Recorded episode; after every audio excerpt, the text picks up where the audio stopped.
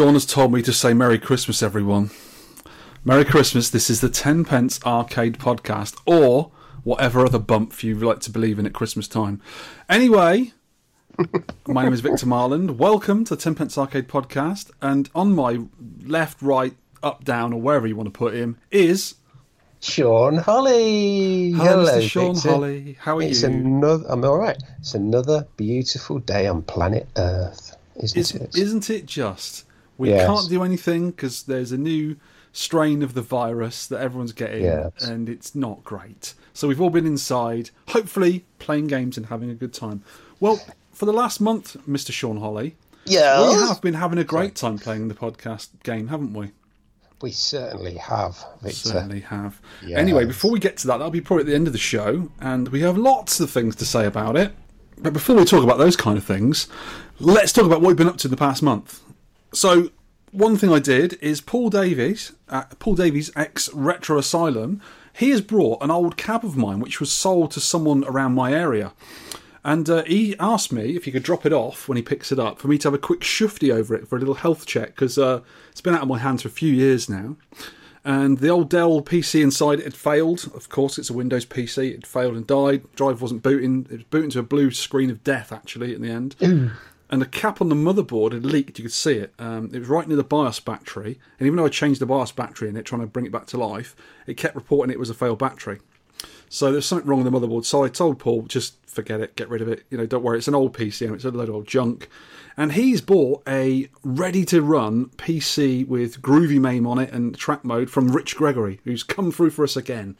And we Oh, nice it when he come round with it, with his mask on and everything. We were all socially distanced and everything in my garage. He was very, very careful with everything, and I do take that seriously, and so does he it, we put it, we put the machine in there. It fired up straight away. Ran games, not a problem. I even soldered in the audio tap for him because it's got a little um, audio amplifier in there that needed soldering in. And Paul didn't really have a clue how to do it, so I did it for him. Took two minutes, and we're playing games on it. Absolutely brilliant. He's really enjoying it. He's got it uh, situated in his little game cave at home, and he's loving it. He's really enjoying it. So that's another one we've infected Sean with the arcade bug. Yes. Dean Swain was one of the first ones, and now he's another one. They've both got cabs. Brilliant.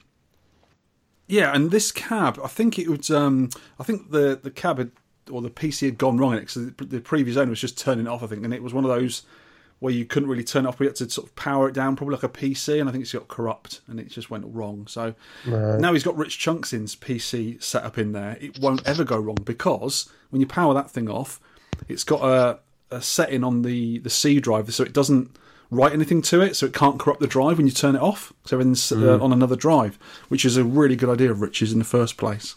That's what I've got in mine. Yes, and mine. Both my ponies have got that in as well. Yeah. Marvellous. Marvelous, marvelous, darling. Well, I, what I did do for the cab is it had been sat somewhere in the elements, like in a shed or something. I think because one side of the cab had blown out a little bit, so that the wood had got a bit thicker on one side. It wasn't terminal, wasn't too bad, and everything else was sound on it. But what happened is the T molding had come out a little bit on one side. So what I did is I glued it back in for him with some hot glue and sort of held it in there sorted all that out, and also some of the the leaf switch, uh, sorry, the micro switch buttons in it, like not standard um, Suzo buttons in it, were getting a bit stuck. So what I did is I changed some of the springs inside of it, or the micro switches on the on the back of them, and they feel a lot nicer now, and I think they're more much more responsive. So that's all I had to do with it, really. So it's pretty good. I'm more responsive when you press my buttons, Vic. Yeah, when you've got different springs installed. Yeah, much more responsive. Holly like softer like springs. Whip it, like a whip it. Yes, like a dead whippet. Uh, yeah. Yeah, enjoy the Christmas spirit, everyone. also, I've been going back now. I'm, I'm off work now. I finished on Friday, which was the 18th, I think. So I've got they've made made us take some work, uh, time off work, which I'm actually glad of. I don't mind that at all. So I've been doing various things uh, with the the joysticks I make. I made a, made and dumped a bunch of those out because all the buttons came in. I've managed to finish all those off. I've done loads of those out. Hopefully, people will be getting them before Christmas. Some won't because of the the restrictions on postage we've had in the UK recently. We're not allowed to send anything uh, international at the moment. Did you see that on the news? No. Yeah, you can't No, send anything international at the moment. There's, uh, there's because I sent some out that morning. I think it was Monday morning and Monday afternoon. Not allowed to send any uh, international stuff out. So whether it's to do with the Brexit thingy or, or they've got a problem, I don't know. But there was even when I took one down the other day to go to the UK, which is still fine. there was a notice in it saying no more internationals until uh, until the future, until they know when they're going to do it again. So I presume that's something to do with the Brexit thing going on. We still don't. I don't know what's going to go on with postage to Europe at the moment. I've no idea. What's going to be more money? There's going to be restrictions. You're going to have to put different paperwork on it. I presume you're going to have to put you know, disclaimers, what's in the box, and all that sort of stuff. It's going to be a right pain in the backside. But what I was saying is, I've gone back to some inf- unfinished projects. Um, still waiting on a bunch of uh, more buttons to come to finish a lot more Vectrex stuff off. I've bought more buttons again. That's all I do nowadays is buy buttons. That's all I ever do. But I managed to the boxes I use, those select boxes for the Vectrex controllers and the other controllers I make. I've managed to find a slightly longer one. It's it's wider, so you get more stuff in it. So what I've done is I've done a uh, a Pi 3A plus, which is the very small Pi 3, but it's about it's about twice the the floor space of a Pi Zero. They're quite small, but they're as powerful as Pi 3. So what I've done is I've rammed one of those into one of these slightly bigger boxes, and I've got all the wires inside that go into panel mount connectors on the outside of the, of the box, the back of the box. So you can just plug in HDMI in the back, power in the back, and you've got USB slot free in the back, and everything works on it to play. I've got RetroPie on there at the moment, so it plays loads of um, arcade games as well as console stuff. Because the Pi good. 3A Plus, this is what we were, talk- we were talking about Linux earlier before we started recording. The Pi 3A Plus is supposed to be exactly the same as the 3B, the standard 3B, but there is it isn't because Rich Gregory's Pi Jammer thingy, which is the, the build he made, which uses AdvanceMAME, Yeah. which is a really good ver- and it uses Attract Mode. It's just for arcade stuff. It doesn't run on it, but it runs on a 3B absolutely fine. They must have changed something very slightly that his build doesn't look into. And I think he's going to look into it for me because he said he's got a Pi 3A plus himself. So hopefully he'll do that, and I'll put that on there because I, I much prefer his Attract Mode build than anything else. Because RetroPie takes a little bit long time to load and stuff, and it's got stuff on there I don't really want. But this new joystick has got three uh, OBS F30 and full size buttons on it, and it's got two little buttons in the middle, like you know, start buttons. It's like one and two start buttons. So it looks like a little tiny arcade control panel, and it's got everything in it. Just plug it into the TV, and off you go. I could sort of take this to a hotel with me if I could, if I could actually travel anywhere. Plug it in the hotel TV and play games on it. Just Oh, USB. good. It's really good. It's a nice little thing, but it's, it was such a bind getting everything inside it because you have to buy like quite small, like you know, fifteen centimeter cables to fit inside, so they don't coil around too big. And I had to find like a sort of flat ribbon kind of HDMI cable to get it all in there. And it's a real, you've got to really squash the lid down to get everything in it. But I managed to Yeah. do it. I should try using slightly bigger boxes, but I'm trying to get them as small as possible. But it does get a bit of a pain when you're doing it that small. But I also managed to, you know, the GPIO pins on a Pi, which is the little, Mm-hmm. The little pointy things, Sean. You know, the little black and silver pointy things on the back of it. General general people in orange. in, I was GPIO. going to say in orifices. Then no, no, no, no, no, no, no. Don't do that. Don't, do that. Don't do that, people. Uh, Gen, general was it input output something like that? Isn't it? something general, yeah. Input output. That's what it is. My goodness. General purpose input output. So instead of using like a, um, a USB pad hack or a um, what's it called a, a zero delay interface to interface the hmm. controls to the Pi, you can use a little program which I, I got using Linux. Actually, I actually managed to apt apt get or whatever it is to get the the program in, and it runs in the background. But what it does, it, it tells the Pi that anything that's connected to the GPIO pins to use as a joystick. So it makes out your GPIO to be a joystick, and it works a treat. So thanks, Rich Gregory, for that again. He's such a helpful lad. Brilliant. So that thing is just about ready. I've got one more. I've got cable to come today. I'm gonna put it all together and just start playing games on it. I need to make an overlay for it in the future, which I'll do sort of later on. Get um, Arcade Art Shop to do that for me. So it's really good. Uh, what else have I been doing? Lots. Of, I'm always building joysticks, messing around. I love building those things. They're great. So I've been doing, doing designs for those as well. Yeah, that that Pico Eight one's really good. I like that one. Yes, people do like that one. Uh, some more games come out on Pico 8 lately. Have you seen Poom yet? Which is its version of Doom. Oh, is it? It's oh so so good. I cannot believe someone's done that in eight bit in such a you know a, a low cut down version of it. It's really clever though. So what have you been up to, son? well. Because I've been locked down since November, really. Mm. I've uh, we're going for a few walks in the countryside, me and Waff. Lots of lots of gaming. On the Evercade, I've, I've, I've been trying to play some Oh. RPGs because I I think I said last time my pad control is Rocket not. propelled grenades, Yeah, or, or Role playing games. Role playing games. Ah, that Role one. Yeah. games. Oh, first one sound better. You're not really a role person, role playing game person like myself. I do like. I like the certain idea RPGs. of them. Yeah, I do, but I, I cannot abide turn-based tactics or turn-based fighting games. If it's an action RPG like Landstalker on the on the Mega Drive, and games I absolutely absolutely adored that game. And there is a version, a later version on the Saturn, which I'm going to play as well, which I have actually got now, um, and I'm going to play that over the Christmas period as well. But RPGs where you sort of got action-based fights and you've got puzzles and things to you know build up your character, I quite like those. They're quite up my street. Yeah, it's the grinding bit that I didn't like. I got bored of it again. I tried a couple of them, but Yeah. yeah, I, I don't. I don't mind the, the turn-based thing. No, I really don't like that. I can't deal with it. You've got to like you get more armor, so you've got to swap the armor, and you, you're looking for spells, and you're gradually leveling up. And Mm. I'm, nah, I'm falling asleep. I Sean. tried. I'm I falling asleep. I tried. And also been listening to lots of music. Dub techno. Have you heard of dub techno, Vic? I know, and I never will. Yeah, it's like re- it's like quite relaxing techno. Oh like, no! How can you relax? all- the... No, it's not like that. It's all chilled. It's a little echoey and reverb and spacious. Oomph, oomph, oomph, ba-bow, ba-ba-bow. It So sounds like a really slow brass band or something.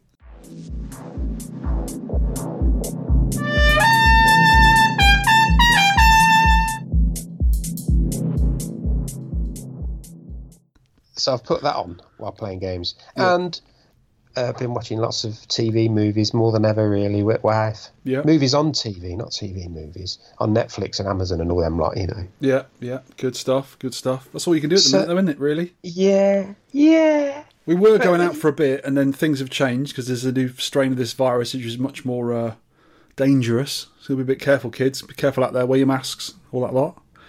Yeah. Yeah. And uh, we've got some got some news. Oh, well, I've got some news apart from what else we've been Yeah. doing and stuff. But I have been playing a lot, a lot of our featured game. I have tons. Absolute. Honestly, one day you're not going to believe this. One day I played it for nine hours. I bet you were fun that day to the rest of the family. I Where's did, Sean honestly. playing that silly mouse game? Oh, for God's sake! I could, and then like I've been playing it two or three hours every day. Yeah. Well, I don't. I don't. so I haven't got that much time to play it. I know you've been off. You know, been furloughed again, but I've not had that much time to play it. But I did have a good few hours one day because um, we got something to say about about you know the game and the ROMs a little bit later on, and it's enabled me to play it for a lot longer. So we'll talk about that later. Um, But yeah, we got a bit of news as well coming through from the uh, the old arcade, and on the last show we mentioned that Sega, you know, we're just using you know old IP and you know creating stuff that's been done before all this stuff. It's not true, is it? No, no, they've done a lot, a lot more stuff that's going on now, and I've linked to a link which is linkified, and you can in the linkage page on the links. and the you links. can check the link, and it's a Wikipedia. and like they're doing loads That's of a new thing, isn't it? Yeah, loads of stuff. Look at that. Look at that one. Yeah, Wow. tons that one things. there. And that Look one. this- Look at look along with us, kids. Look at that one, and that one, and that one. We forgot all the Naomi stuff. There's tons of Naomi stuff. Oh god, yeah, yeah, and the Dreamcast, yeah, we, along with the Dreamcast, and also the Atomiswave. That's got the same, roughly the same arcade hardware as the Naomi and the Dreamcast. So it's very, very similar. Yeah, Initial D's. They're Sega. Of course they are. Of course they are. You like those, don't you? Yeah, Guilty Gear. That's Sega. Also, a little word about Atomiswave. You know, last time we spoke, someone had done um, a, a proper conversion of the Atomiswave stuff for the Dreamcast, and I've got some on my um, GDEMU. I think they've done just about all the Atomiswave games. Now, once it was done and the drivers were done for it, I think the other games are easy to do. So all the rest of them have been done now as well. Right. Cool. You know what I've just done then? What have you just done? You knocked some over. Did you hear a big ping? Yeah. I've lifted up my glass of water and m- my beer mat had stuck underneath it. It's a glass mat and it's gone ping and landed in the bin. Uh oh. Slam dunk. I'm going to use a, gla- a not a glass. What are they called? Cardboard beer mat now. These guys are pros. Are you sure you know what you're doing there, Sean? Uh, not too Are you sure. not just woken up about four seconds ago or something? I You're never still... am sure. bit Never am sure. sure what's going on. I'm just kind of winging it. Yeah, well, that's how we do it. Other Yeah. news, other news. Uh, it's, well, it should please with this, but it doesn't really. Bust the Move Frenzy, which is Puzzle Bobble for everyone else in the world. It's coming from Raw Thrills, but with the Raw Thrills thing, they've had to make a big cabinet with a 10 foot screen on it, and you've got big guns to pop the balloons and everything. And I looked at the video, and the graphics are really boring. They're, they're not very well done. I think it's because it's on an LED screen, but you think they'd be better than that. The original Oh, is miles, miles better, I reckon. There's very flat colours on this new thing, and I bet getting accurate shots with your balloons and angles would be difficult with those silly big gun controller thingies they're using on there. It's the same kind of thing as they had in the Space Invaders Frenzy, isn't it? Yeah, massive. That's that's quite fun to play. I played it a couple of times. You'd think it'd be, be think it'd be right easy being Space Invaders, but it's not. It gets ridiculously fast very quick. Yeah, they want to get your money and spew a few tickets out and get you on your way. But those big Yeah. screens, those big LED screens that come in like four or five parts, are like ten foot tall. They do a, a Galaga and a Pac-Man on there, and the Pac-Man you can play hmm. against someone else at the same time. That's a lot of fun. I really like that one. But with Puzzle Bobble, they they've done it, and I think that whether it's just because of the LED screen, I don't know. But the graphics are really boring. They're not very well shaded, and they just look really dull. And I don't think because that game is quite accurate. You need to get your angled shots quite good to get your you know balloons popped at the right angle and stuff. And I just don't think it worked very well with them silly big gun things. It's just going to be sort of a shooty shoot quick and then get off and on your way, which I'm not too keen on myself. Depends if you're right close to the screen, because some of them have that like extended platform, don't they? Yeah, because a- you're so far away from the screen. Yeah, you need a to. be- plinth. If you if you're quite a way away, it'd be good. I've seen one one arcade with, with the, one of the world's biggest Pac-Mans, and the and the plinth thing was right close to the screen. Oh, right, so you couldn't see You the like- bottom of the screen. You were like craning your neck, like one of them fi- uh, birdie things. Crane is it? And Yeah. then looking up at it. Birdie things. Another item to go in the Sean Holly dictionary. Ooh, stupid, stupid operator. that is daft, isn't it? Daft. Here's something else that was quite good. I noticed on uh, Twitter, and it is actually uh, to do with what we were talking about on the last podcast. We had a bit, I had a bit of a sort of moan about LCD screen things on the last podcast, where you know mm-hmm. these new manufacturers and also the DIY builders, you know, selling stuff on eBay. They do so-called arcade cabinets and bar tops and all this sort of stuff, but they're very, very skinny and they've got these little LCDs, and they never they, they just put the LCD on there and that's it. And it's all bright and flat and, you know, 16.9 or whatever. And they don't try and make it look like an arcade screen, which is like a CRT screen. There's like someone on, on Twitter with an absolutely fantastic Twitter handle called Jam Hamster. I like that a lot. So Jam Hamster has been making curved LCD screens. So what he's done is he's made this beautiful. It looks like a sort of an alarm clock. He's he's manufactured it out of metal. It's like um he must be he's like a fabricator or something, and it's got a little screen in the middle, LCD screen. But what he's done is he's made a perspex curved lens to go over it. And what he was doing, I was following his progress in it. He took about 25 different goes to do it because he was doing different things. What you have to do is you, when you make a curved lens, you obviously have to you have to grind it and you know um, sand it as a curved. He did it on a sort of wheel on a curved, like a curved wheel, spinning it on a belt sander. So it's quite a, a difficult sort of setup to do. And then obviously he polished it back to getting all the scratches out of it, so it's you know perfectly see through. And then he's he's bonded it onto the LCD flat screen because what he was saying, 'cause I was talking to him about saying, why did you bond it? You don't just put it on there and you know put some glue around the outside to hold it on. He said, no, what you got to do is the screen's got to be bonded onto it, so the image is pushed out to the side of the lens, so you get this sort of curved, like a curved CRT screen, and it's got a really, really nice effect to it. I'll try and link to the tweets on the podcast show notes so everyone look at it. But the guy is a genius for trying out and making it work. And what I've done is I took his example. I got some perspex. I bought some perspex, some eight mil thick perspex, and I'm actually at work on my CNC machine. I CNC'd a curved domed screen, but I've yet to polish mine. I need to polish. It's quite a good finish on it, but you can't perfectly see through it. What I need to do is is polish it back, and I've made it for my little Neo Geo Pocket, uh, Neo Geo Mini, because that's quite a small screen. I measured the screen on that and just did it for that, just to try it out really. And he bonded it with I can't remember the name of the stuff now, but it kept cracking and like breaking and you know ruining bits he made. And he had about twenty five tries at it, and in the end he got it right. He used the right amount of this stuff, and what it does is it it bonds it to the screen, but it dries absolutely clear, you can see through it perfectly. And it's a really beautiful thing he's made. It's really really nice. It's really cool. I'll put a link on there for everyone to look at. Does sound good. But if what I was saying to him is, I said to him as well, seriously, you should patent this idea.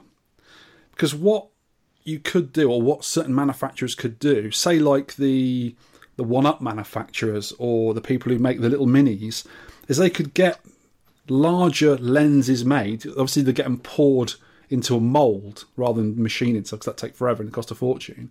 But they could actually make lenses to go over LCD screens to make them look like CRTs. Hmm. That would really enhance one of those machines. I think it's.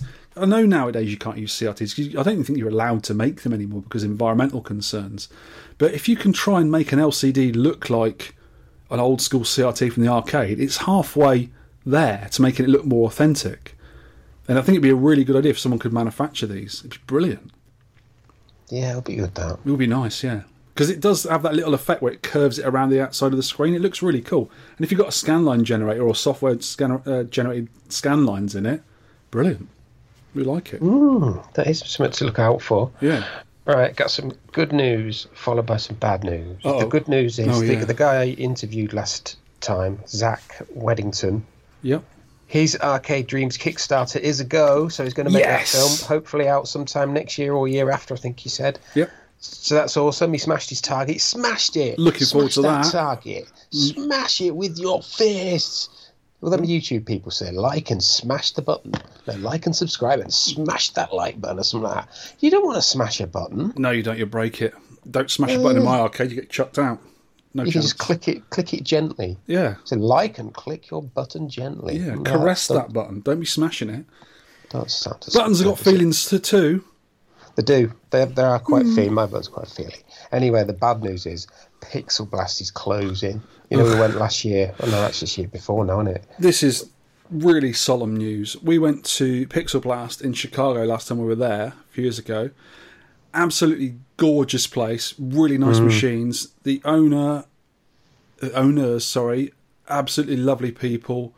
Made us feel really at home. It's like a sort of, it was like a uh, a family run business, and it was just brilliant. It was such a gorgeous arcade and it was really really good people were enjoying themselves in there we had a great time absolutely loved it and i think the pandemic with the you know the shutdowns in america and stuff has killed it off it's really so i hope I hope I hope from the bottom of my heart they can put their machines in storage and maybe you know give the building back and so on maybe in the future be able to hire somewhere else and open again i'd love to see them again really would mm. such It's a lovely little thing. place, wasn't it? it was gorgeous yeah really cool Nice place little vibe in there. Not not small. I think there's about hundred cabs, but Yeah, it was really sprawling. It was like one level, but it was quite. You sort of go around a corner, you go, oh, there's more cabs here, there's more cabs here, and there were such well maintained cabinets as well because they had those Yeah, um, yeah. some nice pinballs in there. They had those um, like shuffle puck games. You know the ones that you put the tiny wax beads on and you you fire a puck across and you like it's like a sort of bowling game.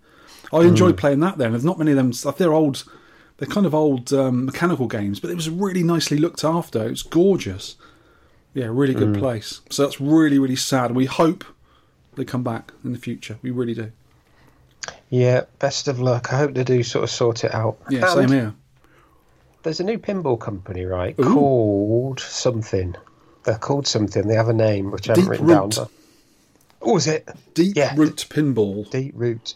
And their pinball has got a pin bar, right? pin which is a touch screen at the base of the unit where the metal base plate normally is. You know, you've got your flippers. Yeah. And above that, you've got the base plate, which really holds the glass on kind of thing. Yes. Is that called the apron? It might be called a metal bar. Yeah, it might be a metal bar. Go on. and it's got a it's got a touch screen, so it allows you to like a- access different modes and different things and That's far Do- too much for our brains, though, isn't it, Sean? Because we don't know what we're doing on pinballs anyway. So adding a touch bar would be nonsense to us. It's just something else to distract us while the ball goes in the middle. yeah, but it, it could be the future of pinball. That It's really screen. good for people who play pinball, who like pinball. It give you more options and more play, uh, play things.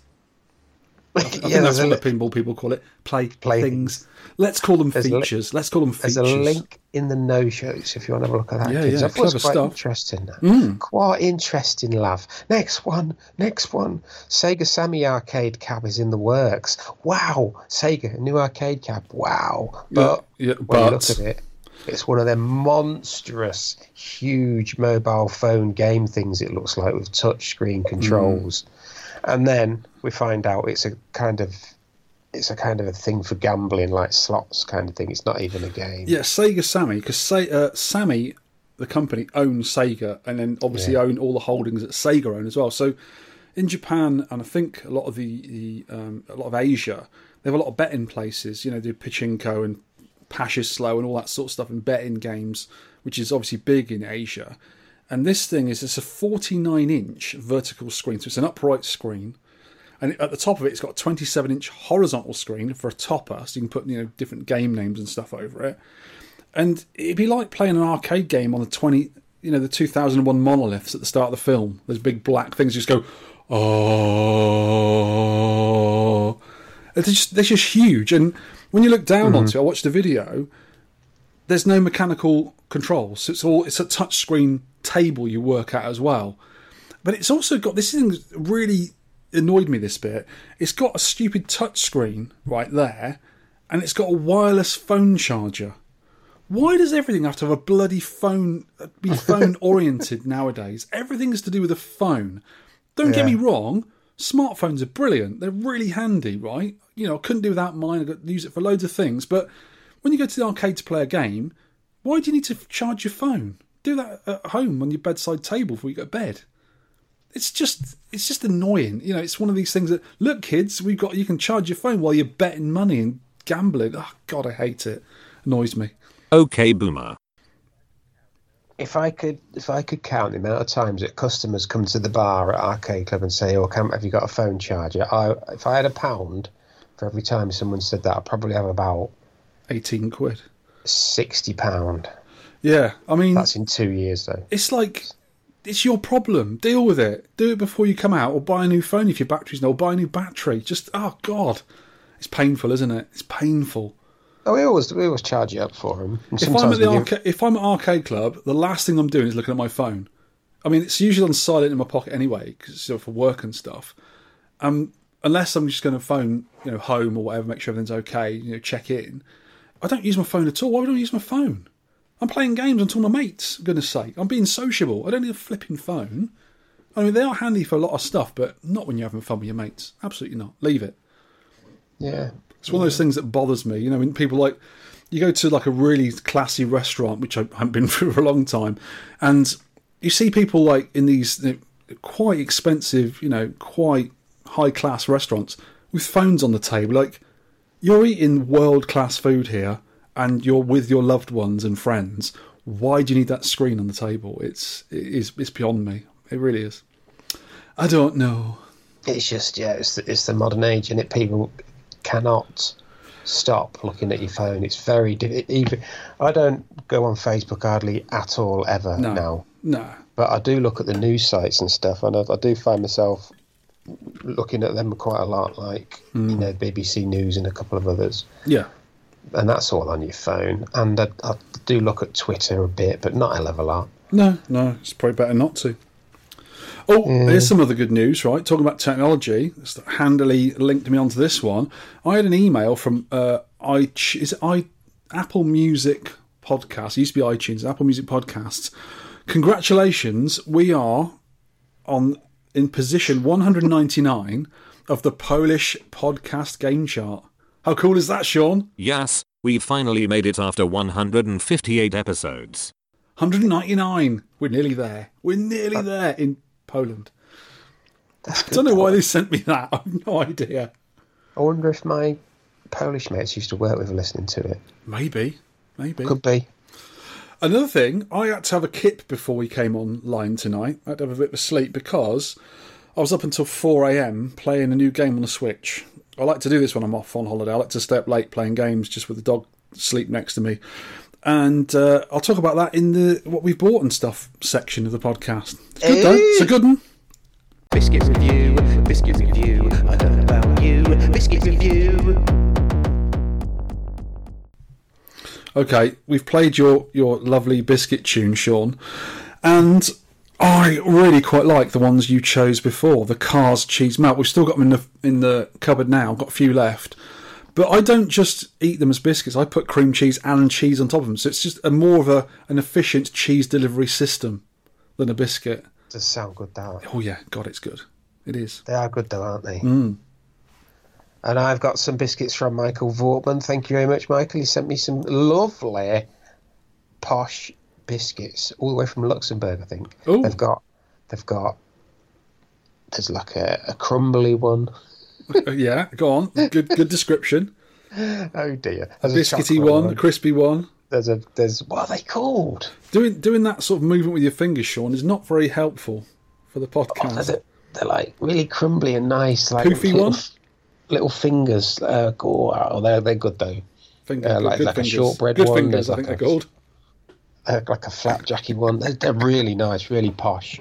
Yeah, he, he asked for our our addresses, and I gave him mine. and I forwarded the pod uh, the the email to you, so you could give him yours. But nothing's come in the post for me yet, Michael Fortman. What's going on? I think he sent me two by accident. He's saying, Yeah, so I might have have sent yours. them both to you. So don't be eating the second box, you, just in case. Oh well, I think maybe that might be a struggle. Right, here's a new one for me. I sent you the packet because I've eaten them all. Um, new McVitie's VIB, very important biscuits. They are luscious blood orange, caramel, and milk chocolate digestives. Right, I do not abide chocolate orange. I don't like orange and chocolate. I don't like chocolate oranges, Terry chocolate orange. I don't like orange and chocolate at all. But these things are really good. They're they're sort of quite a, a sharp orange flavour, to, and with the caramel, so they're quite chewy. I really like them. I didn't have many because wife had them, and they were apparently hers because she knows I don't like chocolate orange. But I like these ones, unfortunately for her. Well, we were doing our Christmas shop yesterday, and I saw them, so Mm-hmm. Big I bought a pack.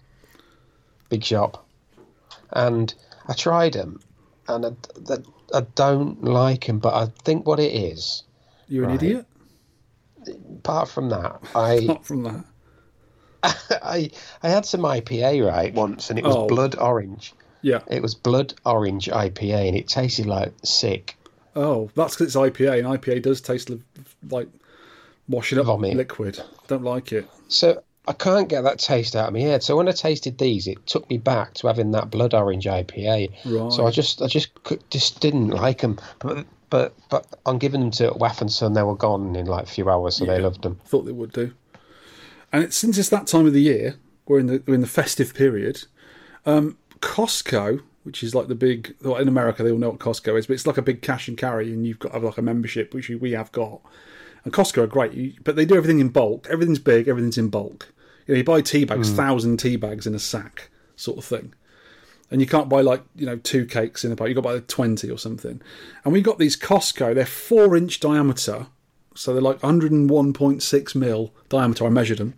Mince pies with a pastry crust as normal, like a mince pie would be, but they've got a sponge topper above the mincemeat filling.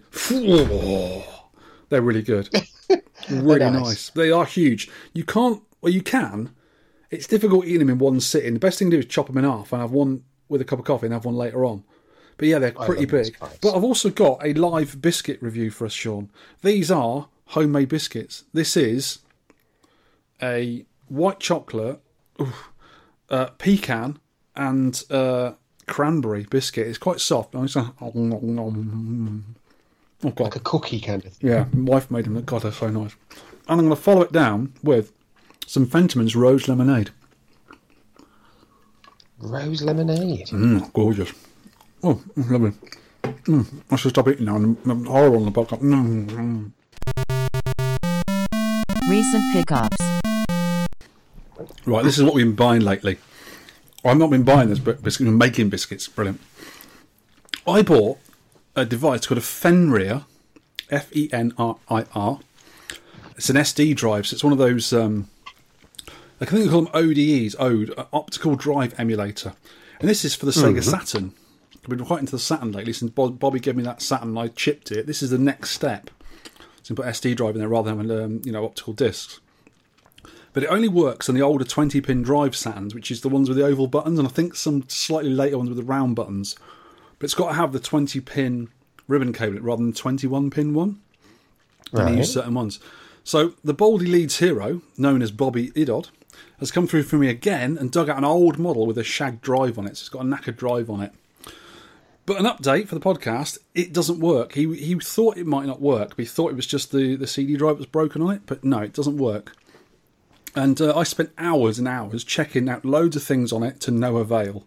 I had some people helping me out, sort of looking for you know problems that might be, and it's just still not working. It just comes up with a screen and it doesn't load any further than that. So, um, and it says here, if anyone's got an old Saturn with the oval buttons, they could sell, donate, swap for my round buttoned mod chip Saturn. But I got an update on that as well.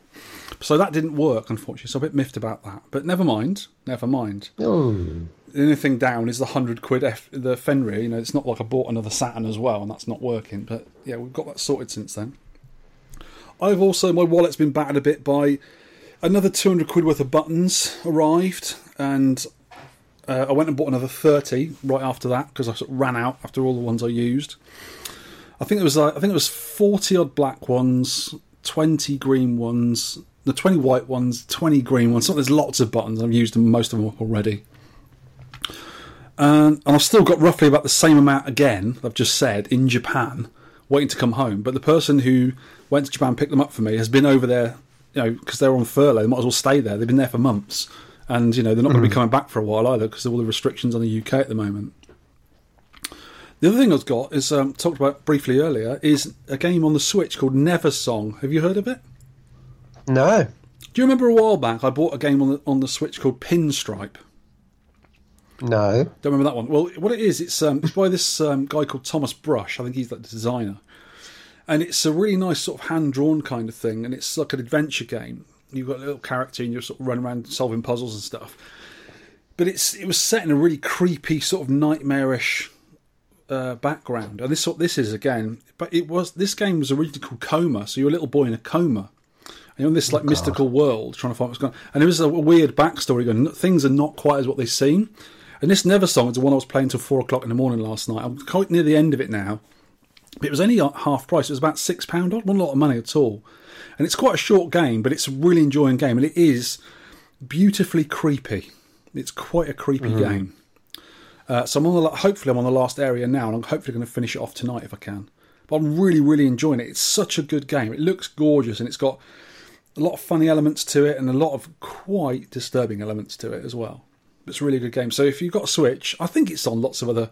I think it's on Steam and PS4, Five, and all that lot as well. So I presume you can play it on lots of other formats. Get it? It's really good. It's really good. Sounds all right. Sounds a bit Tim Burton-y, is it?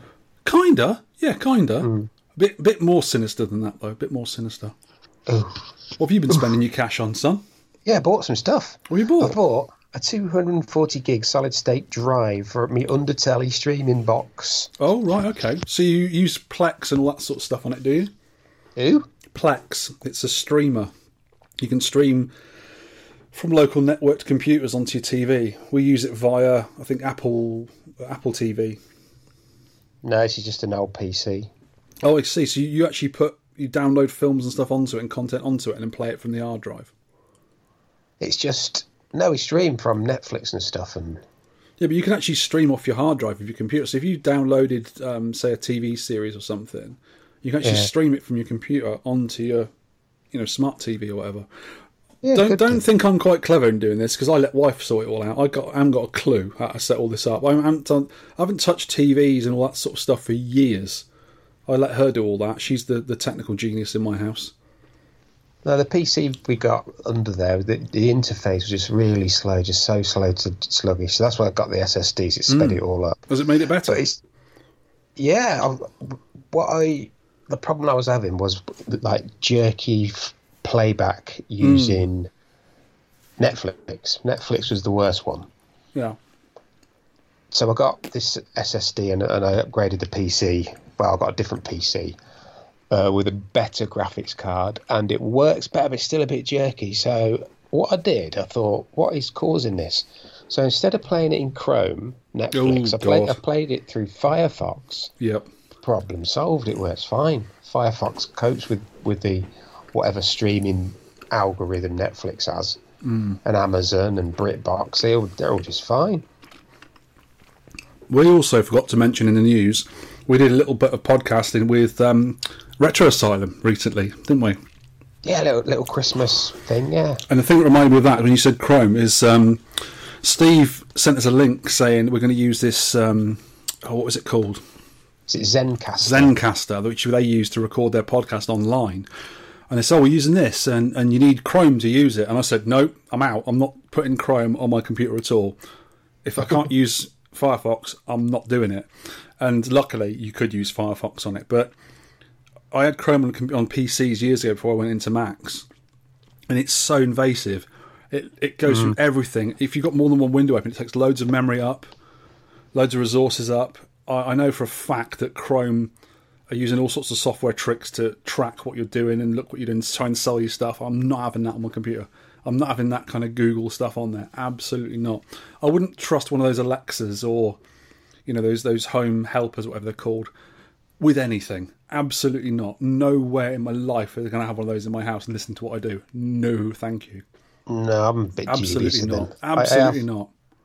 I have got a Google Pixel 4a phone, so I'm linked into the Google Really. thingy face. Yeah, but I don't mind. I, I know suppose, someone, one of my Twitter mates, who got a smart TV with I think that googly thing in it or whatever, and they actually went into the TV and physically dismantled it, actually physically unwired it so you cannot spy on them. That's what it is. It's spying, and it's proven. If you, I've done before, right, where I've had WhatsApp conversation with people, and you mention a certain subject, and then the next thing you know, you're getting advertised for those subjects. You're like, Yeah. hold on, who told them I was talking about X, Y, or Z? And it, it's oh, I do not like it. I do not like that sort of thing. Absolutely not. And when Yeah, there's all these these listen. Alexa's home helpers, I think it's just a bit, you know, Alexa, show me so and so. Just go on the computer and do it. It's not difficult. Mm. Or you know, go and Google it or whatever. Use a, another search engine, whatever. Goodness sake, we're too old for this world, Sean. It is it very is. invasive. I think I just just can't be bothered with it. Just yeah, whatever, whatever. Chrome, do what you like. Yeah. Anyways, up. Also, I got a new mic for this podcast. Does it sound better, kids? Does it sound better? Your voice is velvety smooth, Sean. It's Velvety. a new microphone. It's called a something something. It's called a Klim. K K L I M voice version two. Not a it's not Klimt. expen- No, it's not. It's not expensive. It's only like twenty quid.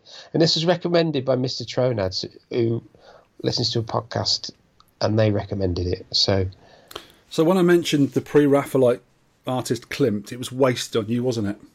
Actually, he was part of the Vienna secession movement. Oh, I thought he was a turtle. Yeah. One of the turtles. Move on. Did, did, did, did, did, did, did, did. Heroes in a half shell. Total power! I'm going to slap you so hard when I meet up with you again. They were good, them turtles. Bit green, but good. I like the TV show. Um, I just don't like the game very much. And I like the toys. My brother used to have the toys. He used to them for his birthday and Christmas for him. He used to love them. Anyway, moving on to Listener feedback. This one is from Darren Hatton. he's telling you off, isn't he? Uh, yeah, Linux Maestro. And he had a lot to do with the early MAME, the early MAME ROM dumps. Yes, yes, I He's know. Sean, Sean, Sean. Very disappointed in you. Listen to the podcast like last night, and you got my back up once again. Good. We like to do that. I think you know why. Windows is better than Linux. Make statements like that, and you are no longer friends. That, that's what I was saying. Groovy Arc, Groovy MAME Yes. works better, especially Rich, Rich Johnson's Windows 7. It works better than Linux Groovy Arcade. It just it just resizes everything better. There's more. It, it's coming along. It's Groovy Arcade, but I just said what I thought. So he's, hmm. had- he's not happy. He's not happy. Well, with Darren, he is an expert on Linux. So with him, you know, he can do everything he wants to do. But the normal sort of computer user who's half competent with a computer, like myself and yourself, we, mm-hmm. we can't, we don't know, we haven't got the skills to do all that sort of thing. But with Windows, it's just clickety click, clickety click, and you can find out what you're doing. So that's why it's easy, not better, easier perhaps. I don't like I Windows computers as well, but I mean, I just want, I want the my arcade emulators to be, you know, you turn the machine on, the arcade machine on, it it boots up quickly without any Windows splash screens or you know whatever splash screens for the the OS you're using, and just dumps you into a very very simple interface, and that's all I want it to do. And when you're finished, like- turn it off I again. like uh, yeah anything Yeah. everything about Linux like the file system. It's it's also logically set set out and safe kind of thing. There's no I've got no antivirus on here because the you can't get well, you can get Linux viruses, but they're very very rare. It's same with Apple stuff. They don't tend to bother Apple users. So the, the Apple computers I've got have got their you know OS uh, whatever the name of the new the new version of it is, and you don't put any you don't put any virus checkers because it's got it all built in. It just works. That's which I like. So yeah, you know, but with an arcade machine, you shouldn't have to bother with that anyway because it shouldn't be on online. Don't need it online. But yeah, so what he was saying as well, um, a long time ago, a good friend of his, Cools, is also another guy in the um, arcade sphere, very well known guy, Cools, uh, introduced him to fbset. And there's a little link here to it. And it says you can read, stroke, program any mode you like. Doesn't matter how obscure, either all natively in Linux. You can even use it over a network using SSH or similar to check the game is using the correct frame buffer you want to use. So you can actually control everything perfectly with F- fbset. These are the modes where you, where that display the main games. Yeah. So he says, all the best, have a fantastic Christmas. And he's also had a big shout out to Cools. Um, also, could acknowledge for me somehow afterwards that Cools not only introduced me to fbset, but to Linux Gentoo way back in 2002. Uh, and credit goes out to this guy. Emulation in Linux wouldn't be where it is without this guy's patience way back. So let's give Cools a ping. Well done, Cools. Good guy. Sorry about that, Darren. Linux is better. We do know this. He won't do that It's- again. It's He won't a do it again. fact. It is better, but I'm on Groovy Arcade at the minute, which is Windows 7. Hmm, same Sorry, here with mine. Same mine. It's going to stay that way because it just works, and I like it. I'm I'm not gonna- mess I'm gonna- around with it because when you mess around with things, they don't work. I don't want that. Thank you very much. As soon as Groovy Arcade, it does need a bit. I've been reading into it. It does need a bit more tweaking. Does Groovy Arcade with the modes to make Right. it better? But it's nearly there because Yeah. it, it it is just plug and play. You put the put the disc in, you install it, you say what type of monitor, you put the paths to the ROMs, and it works. There's none of this. Mm. That's all you want, swapping isn't it? That's all you want. nothing- swapping around from an LCD and format, and then you then you go from a PC to another P. Yeah, there's that Groovy Arcade was so complicated to install by comparison. But I got it got it done anyway. J Ping says, Thanks to you both for the podcast. I really look forward to them each month and they cheer me up in these difficult times. Also, thanks to Victor for recommending Pirate Ship Higemaru. What a great game. Yes, it is. I'm glad you're playing it. Hmm. A nice shout out from Mark Happy Dude. Sean Holly calls it arcade chat. We call it care in the community. Well, well done on doing your bit. Isn't that nice? I do try and look after you, Sean.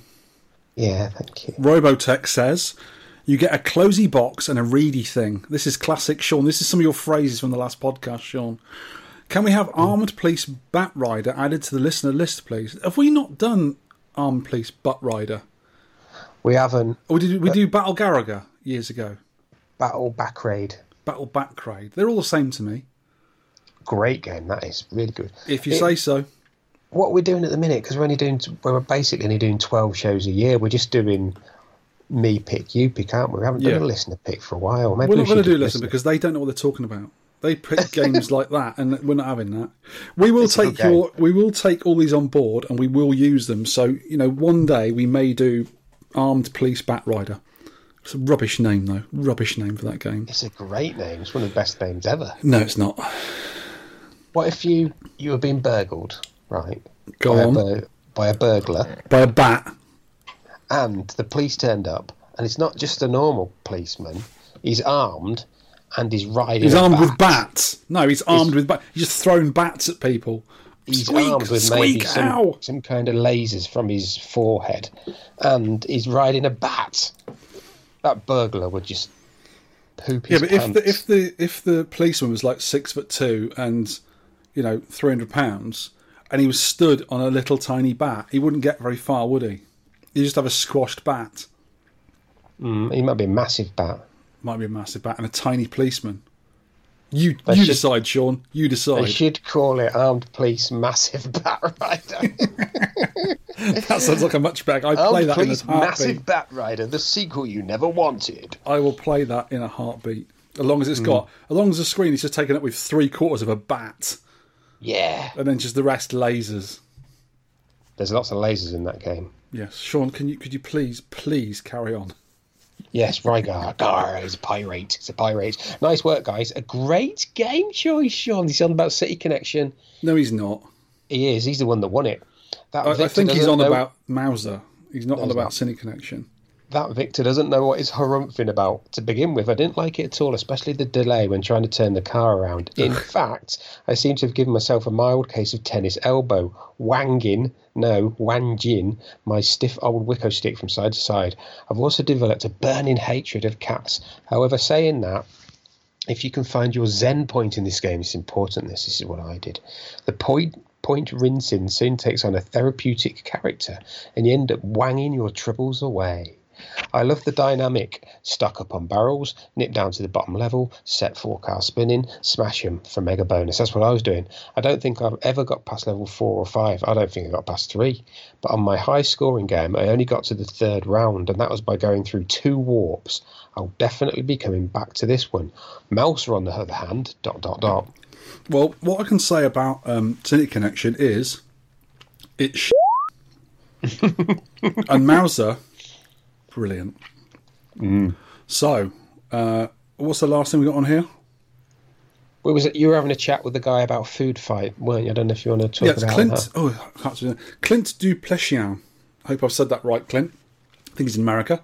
Uh, he asked me if I'd done any, got any further with my food fight build. Remember, I was doing one of my little sub electro ISIS cabaret cabs as a food fight. Well, I gave up on the idea in the end because even though uh, Rich Chunksin did me a lovely build of um, food fight on the Pi, I was running off my because food fight uh, board and also parts of the arcade machine for food fight are incredibly expensive. They're incredibly expensive, and I was pl- using that build he did for me, and it was also I had some hardware which enabled analog controls on a Pi. But the joystick I was using, which they um, oh, it was an Ultimarc, not a ServoStik. What's it called? UltraStik 360. not a mag stick. It's, it's controlled by magnets. I can't remember the name of the hardware now, but it emulates an analog stick. And the game just didn't play right. There was some sort of setting wrong in it, or it wasn't quite right, and it didn't quite work like a proper analog stick. And you need, you really do need an analog stick to play Food Fight. If you don't play it with the analog stick, the game just doesn't work. It really doesn't work without an analog stick because of the way you need to play the game, and it, it just never worked. And in the end, I abandoned the idea. So I got stuff printed up for it and didn't use it. I'm not going to do it because it would be just a failure. It would. It wouldn't work properly. So I've sort of given up on that. That's a shame. And he also showed us a little walk around of his arcade, which was very cool. Mm, very nice. Fif- 15, 16 cabs and maybe pinball. Really nicely set out. I'd like something like that, you know. He's done. He couldn't find himself a tapper where he lives in America, and he did himself a cabaret tapper, a, a sort of home build thing. And even though it's got an LCD in it, he's done a really nice job of it. It's a really good looking thing. Hopefully, he'll be hmm. able. He was saying he can't find CRTs where he lives, even in the Goodwills around him. He couldn't find a CRT, but hopefully, he can get hold of a 14 inch CRT and make that cabinet absolutely gorgeous. But it was a really nice job he made of it. Really nice job. He's obviously a good woodworker. Like me. What have you made lately then, Sean? I I folded a cardboard box. and it's You, not you just wood, looked at the floor then with It's guilt in your eyes. It's kind of like wood. I folded a cardboard box into a nice shape and put other things in it. So, you, car- so you filled a box, basically.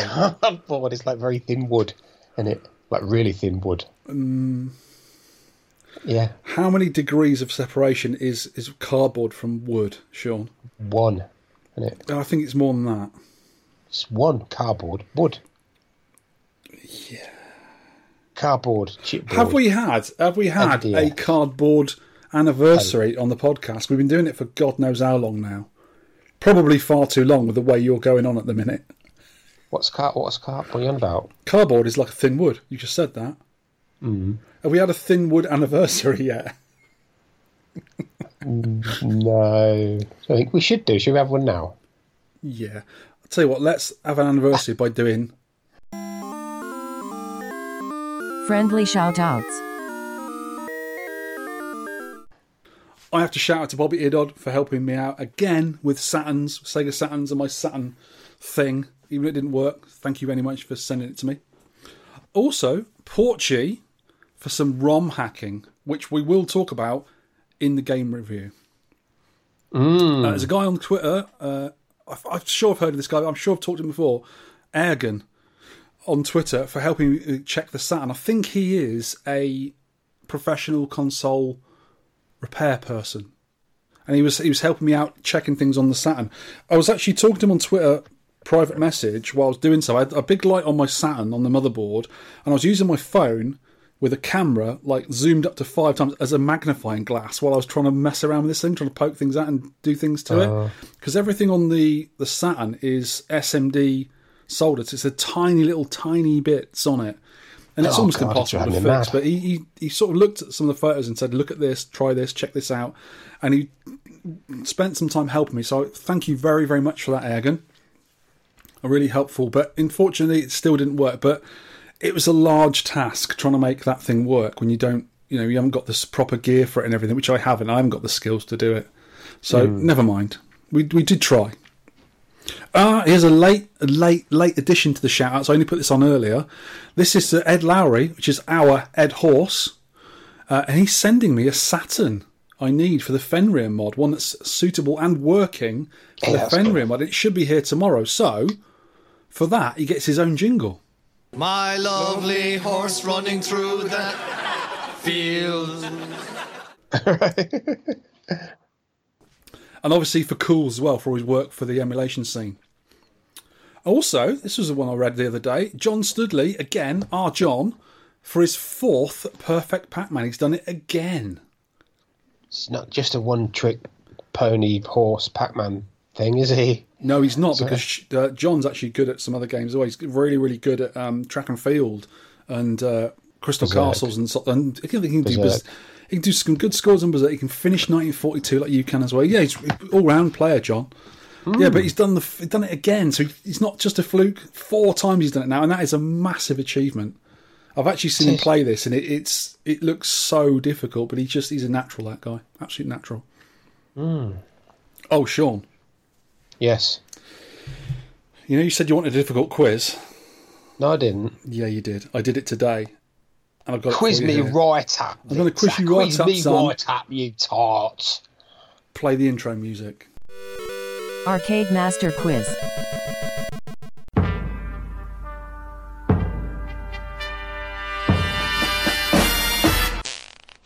Sean Holly, you're one for ten, and there's a bonus question as well. Yes. Question one: Yes. On the arcade game Wall Street, what do you have to do in the game? What is the aim of the game in Wall Street? Collect money. No, Yeah, it is. there's there's guys jumping out, suicidal bankers jumping at the at the skyscrapers, and you've got to bounce them on a stretcher into the ambulance, like the old Game & Watch game. Can't believe you didn't know that. I didn't know that.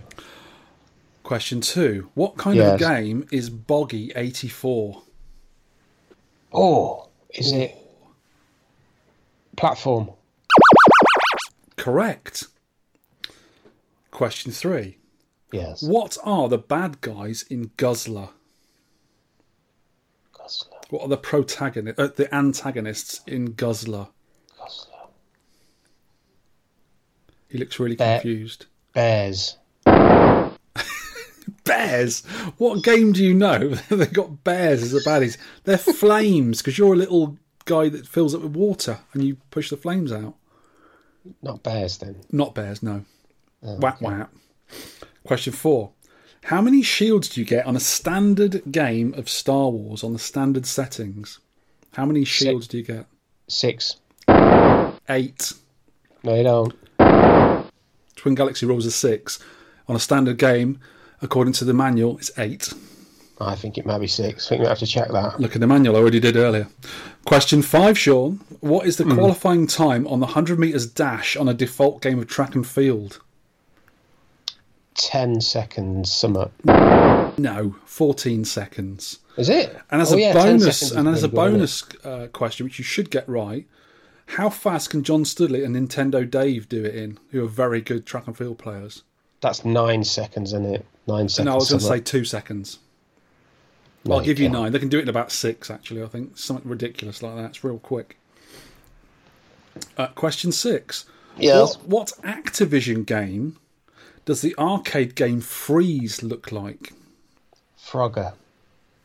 Let me just rephrase that, Sean. What Activision game does the arcade game Freeze look like? Yeah. You know Activision didn't do Frogger, right? Must hurry you. Don't know. It looks like Hero, which is one of our favourite Activision games, remember? Is it? If you look at Freeze, it looks like Hero. Your little guy, little guy in a spacesuit zipping around with a backpack on. You shoot stuff. Oh, Question seven. You've got, I think, No. one right so far, or two. doing well, doing better. Question seven. Who made Tube Panic? Arcade game. Taito. No, Nichibutsu. Damn. Question eight. What year did Nintendo's Arm Wrestling come out? Oh, What year? I'll give you plus or minus two years. 84. Yes, 85 actually. Question 9. What colour coats do the jumpy guys wear on Green Beret? The guys who do the kick, who kick you when they jump and kick you. Grey. Yes. Grey they are. Yeah. Last question. What Yes. colour are all four cars on the s- on Championship Super Sprint? Red, green, blue, yellow. Correct. Give you an easy one. To, you had, you got bad then. about four right out of eleven. Well done. Put correction robot in. I got a few there. Like he said. 4. Very poor. Did all right then. Not bad for you. Me. Still quite, quite hard questions, some of those. And here is a word from our sponsor. Build the craziest mousetrap that was ever made to catch a mouse. Kick the bucket down the chute, turn the handle, take a dive, and Feature game review. Cats and mouses, Sean. Cats and mouses. Mouses. And do you hate those meeces to pieces? yeah. This is our beautiful featured game. It's called Mouser. Uh, it's by UPL. It was their. I thought it was their second game, but we reckon it might be their first game. UPL's game. Yeah, I couldn't find anything else. I just found this as the first game. It's an early game. I think it is the first game. It's distributed in uh, by a company called Cosmos in North America. This is a vertical oriented fixed screen platform game. It runs on dual Z80 hardware and dual AY3 8910 sound hardware for a perfect 8 bit IC combo. Very, very good hmm. combo. Uses a four way joystick, Essential for them tricky ladders. absolutely, and one button for jump. And it sounds like this.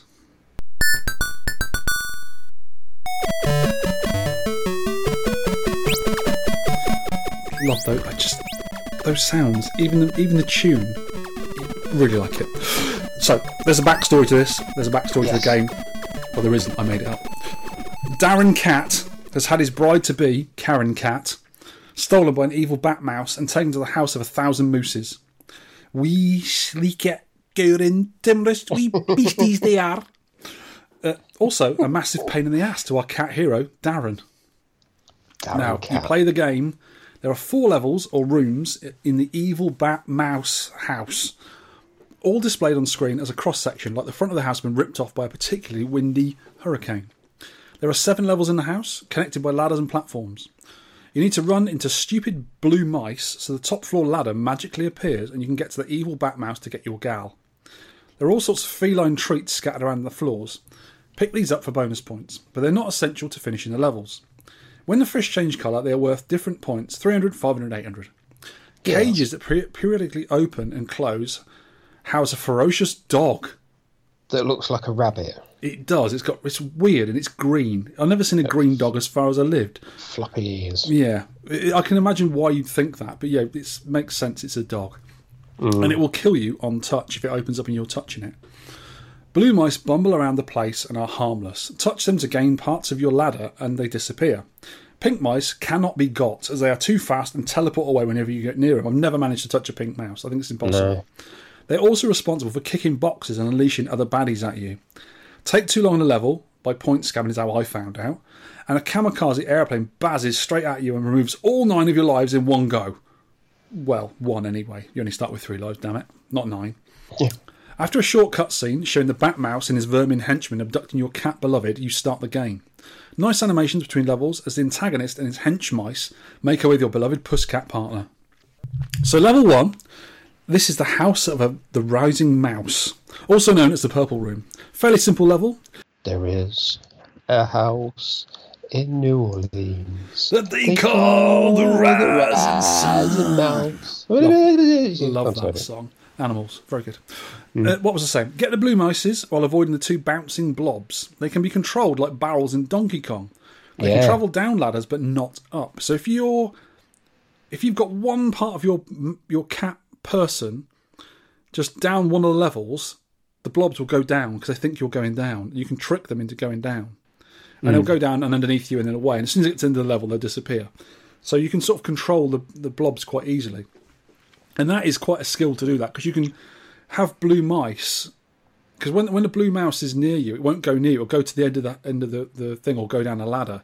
So if you've got him trapped, he will not move. He will not come towards you because he knows he's going to get got. And you can sort of hold him there while the blobs go past. So it's easy to do that. Uh, beware idiot pink mice kicking box you on all the levels. You can leap over them with all the dexterity of an well a cat. There are two dog cages on this level to be avoided too. The long ladders on the first level cannot be climbed from the middle. You have to climb from the bottom up or the top going down. You can't get on them halfway. And that really messed me up when I first played the game.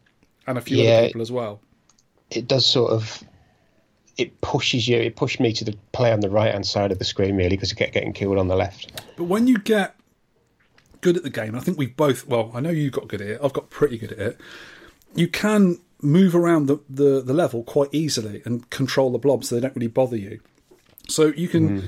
get your mouse count and make sure the ladder at the top is ready, and you can just go around getting mice, getting the fish, jumping over boxes, and get a load of points. And you can sort of go up and down the levels, and you know, it's not just go to the top and that's it. You can go up and down, up and down without a problem if you know how to play the game, and it's quite easy to do. Mm. And I do that quite often to get points.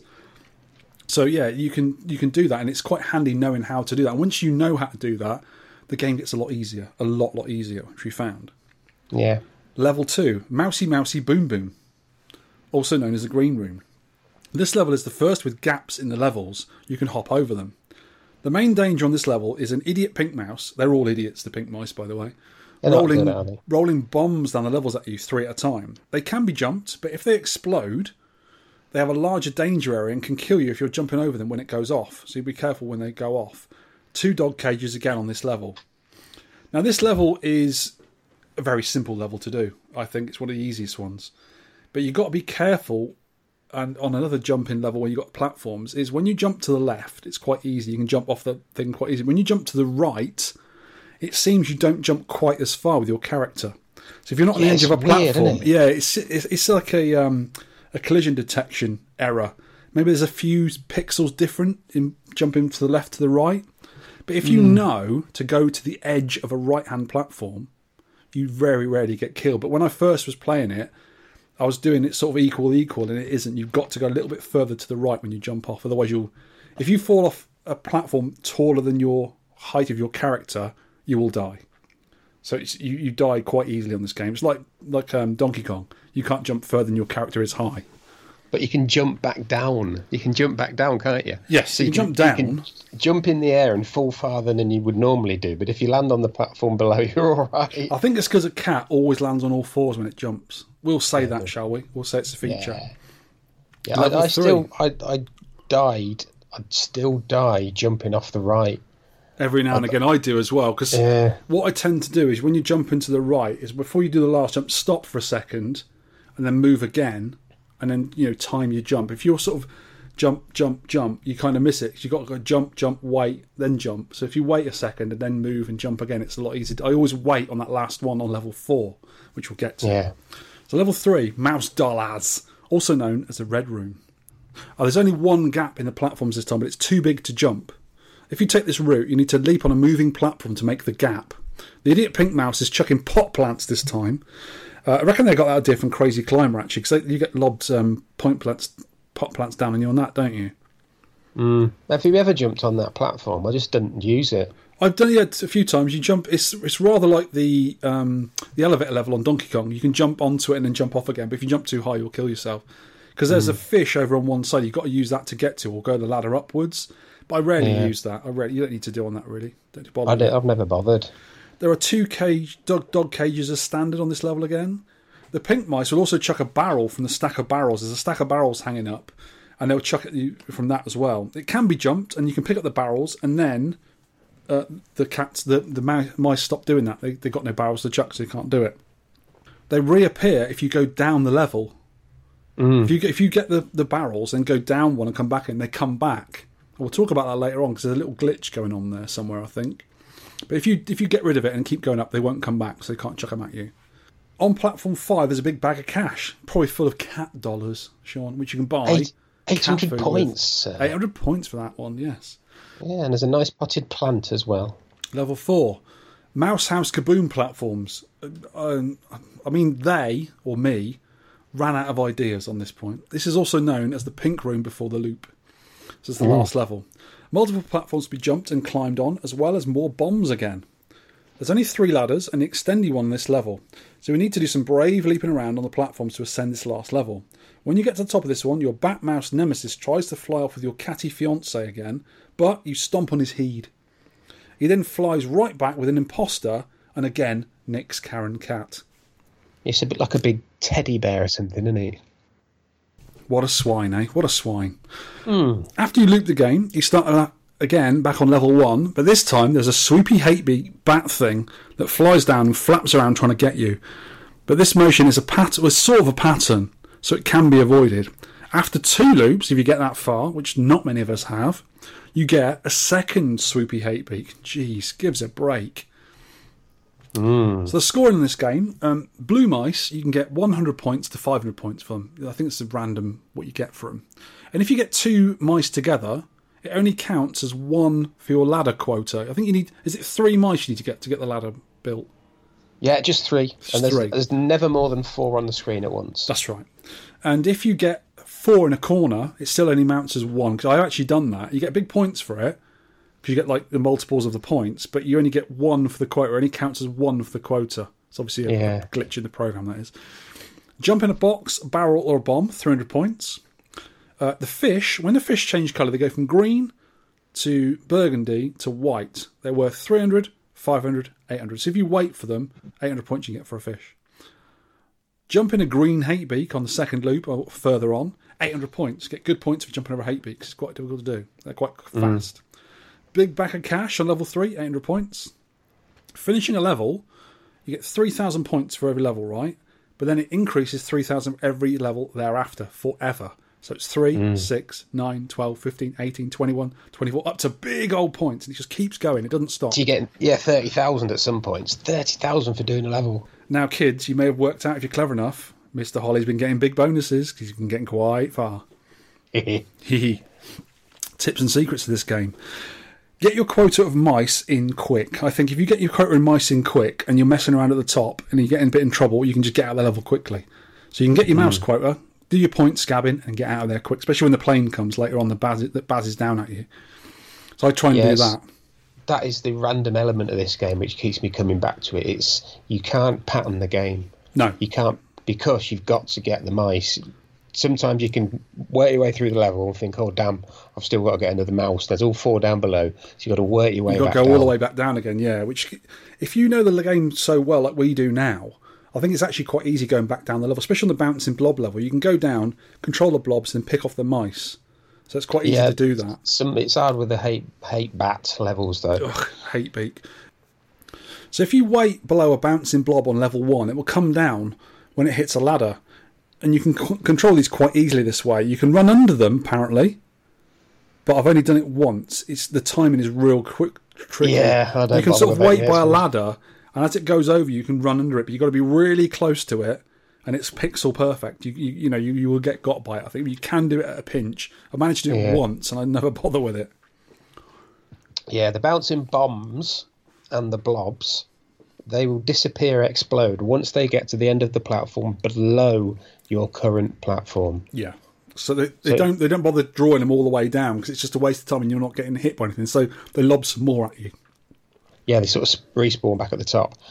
Stay away from the left side of stage one because of all the long ladders, and you get stuck on them. And the bad guys don't get stuck on the long ladders; they can get off mid-platform. Yes. The bouncy blobs, and they hem you in a corner. I don't quite agree with that because when you're at the top of the level and you want to go back down the big long ladders, if the blob, blobs are above you, you can easily outrun the blobs. But going up Yeah, them yeah. is dangerous because they will get you. You can't really go up them because they're too long. but going down is not that much of a problem. Hmm. Avoid the dog cages like the plague when they open up, especially on the right hand side of level two with the bombs raining down. You can get him hemmed in uh, if you don't wait for the bombs to pass by. You need to do a late leap off the last platform to get to the top level on level four. And as we spoke earlier, I kept falling to my death until I realised you can leap nearly off the end of the platform. You can almost go off the end of it. Yeah. When level four finishes, obviously it's, it does say stage one again, but really you're on five. Yes. It's a re- it's a repeat of the first stage, but the same platform. But you get the hate hate bats, I call them. Hate beaks. Oh, I hate them. Yeah. Oh God, they they nearly ruined the game for me. Nearly, but they didn't quite. Which we'll talk about soon. Uh, don't point scab by jumping boxes because the mad aeroplane will get you. You can avoid the plane if you're out the way of it and it just zoom straight. It just just comes down straight down at you.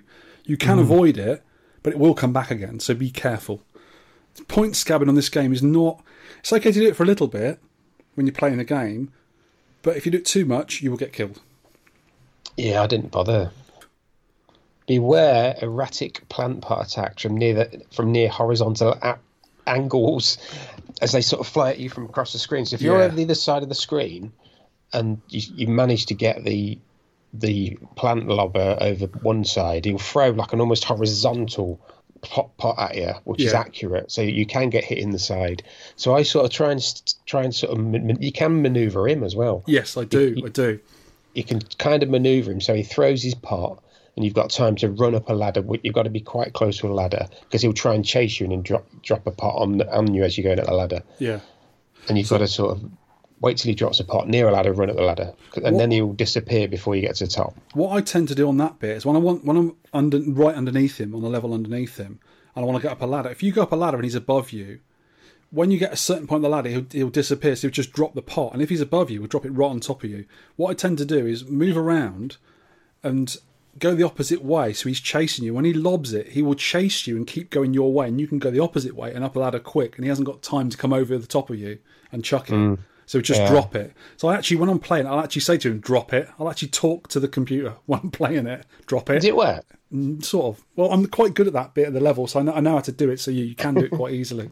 But there is a little bit of skill getting him to not drop it on top of you when you're going up a ladder. And once you're up the ladder, he disappears. He, he'll he'll still be there and he'll throw boxes at you, but he won't throw pot plants anymore because you know he's chucking them down, not cross at you. Mm. But you will you you can't you're not safe up there once you get to the top because there'll be a, pink mouse will chuck boxes at you because that, that's what happens when you get to the top of the levels where they're throwing the bombs or the blobs or the pot plants. They'll be taken over by ones chucking boxes at you, so they won't let you lounge around at the top. They will there will be some sort of thing going on that will hit you, so you've got to be careful at the top as well. But it's quite a good bit of programming because you just hang around there and waste time otherwise. especially when the hate hate bats have only got because because you're right at the top of the level they they do their swoop and Yes. then come around but they come around to the level you're on Yes, so That's they're, right. they're so they're not in the air so long so they're doing more swoops if you know what i mean yeah, but you can manipulate that you can go down this is the only way i could do some of the harder levels is go down a level mm-hmm. So you've got then then the, the when i got to two bats the two bats Oof. swoop and, and they both go down the level. So then you can zoom up. You've got to know where they're going to come they, they sort of loop on the level you're on but then you get you get through it quick. You But say that, that- like it's easy, and it that really gives isn't. you time then. That gives you time if they're going down two levels before they sweep back up. That's how i did the harder levels. It took me ages to work it out. Yeah, that bit is. I, I've got to the the single level, uh, the single hate backs, obviously, because it's quite easy to do that, but not the second lot. God, that just sounds awful. Um, but yeah, when they come down, they always come down to the level you're on, so you can sort of go across, jump over the bat as it's going right underneath you, and then go above or below, and they won't get you. And then they'll sort of swoop up to the top again. You've got to be careful when they're swooping back up to the top. But yeah, But if you play it enough like I have, you know where they're going to swoop. yeah, You can jump over them in the middle of level, in the middle of the platform levels and everything. yeah, good, good Well, point for that. You can do that twice actually. If you you can jump them twice, but Yeah, if you're da- really good, I'm not that good. bit dangerous. When chasing, we've done this bit. When chasing two mice into a corner or more, you only get point. You get the points, but you only generate one little mouse ladder Yes. bit, don't you? The Robin Mouse Gets. That's what they are. Robin So, so, Mouse Gets. so I sort of stay on the ladders and just sort of drop down and collect them, then go back up. So they keep Yeah. running towards you. Yeah. And oh, this is not this is ain't, ain't great. When you're right into a wall, you've got your face against a wall and you're pressed against a wall because the hate backs are going past. Yeah. If you press jump to jump over a box or something, all you do is turn round. You don't jump.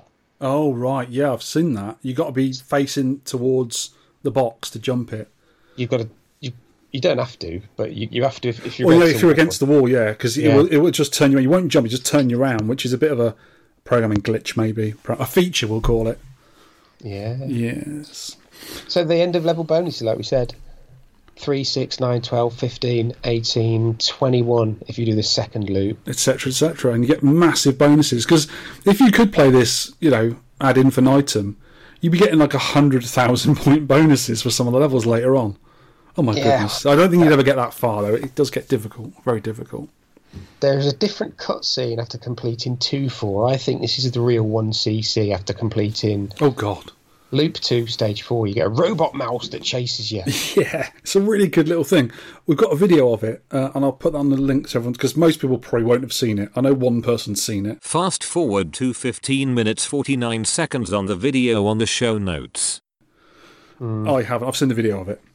You can't pattern this game like we said. You can plan a route through the level, but if you're having an unlucky mouse day, I call it an unlucky mouse day where all the mice are at the top. Yeah, they do because the mice are generated randomly. They can be where you don't want them to be. You're like, oh, for goodness hmm. sake, you have to go down and get them again. So you have to be a bit careful with it. That, that's why you cannot pattern it because you can't. You can get to the top with a pattern quite easily, but you won't have got the four mice, or three mice to create your ladder. So you won't be able to do the level. So you've got to go and get the flipping blue idiots. That's what, yeah, that, that, what makes it really interesting. You've, I you've- think so. Yeah, it's well programmed in that respect. Definitely. you've got to be use your wits, and I haven't got many of them. That you You know, have on this game though. I haven't got many wits, and yeah, you've got to yeah up and down, up and down. But hopefully, you can sort it. On the put on the third loop through, God. You get two hate backs, two hate bats, and their attacks are slightly staggered in timing. Oh really? it's- So that's another. You're not. Oh no. Sounds I, awful. I, I'm not sure it is that. I think it may be if you're if one of them attacks and you're on a level low, and then another one attacks and you've gone up a level. yeah. They, they they take a different amount of time to go back to the top purchase, so then they're looping at different times. I think that's what it might be. Because with the blobs on level one as well, the blobs sort of follow each other. One goes out and then one follows it. But if you've got, if you're quick enough to get one to go below you, it sort of staggers their movement. So one will go to the end of level and disappear while the other one's are spawning again. So you can hmm. split up their timings quite easily. And that's obviously what they're doing with the bats as well, maybe. Hmm. So on that level, hang about on the level you want the hate beak to stay on while he flaps about and go above or below him. But beware when he's on his way back up because he does like a swoopy sort of. He moves around in erratic patterns as he goes back up, and you can hide to the side of the screen, but not on the top level because he will hit you on the top level, like you said earlier. Mm. But when if you do get up the ladder and he's above the ladder, don't go right up because you'll get killed because he's on. He's, he, he sits on top of the ladder, but you can go right underneath him, and when he takes off, he's a VTOL hate beak, a vertical takeoff and landing hate beak. So he won't get you. And you can just whiz up the ladder and do it. You just wait there. You're safe because the boxes below you won't hit you. They'll fly past your bottom, and the hate beaks can't get you, and you'll do it easily. But the blobs can get you. No, if you're high enough up, they don't. You can they can Really? just scrape the bottom off. Yeah, I do that a lot.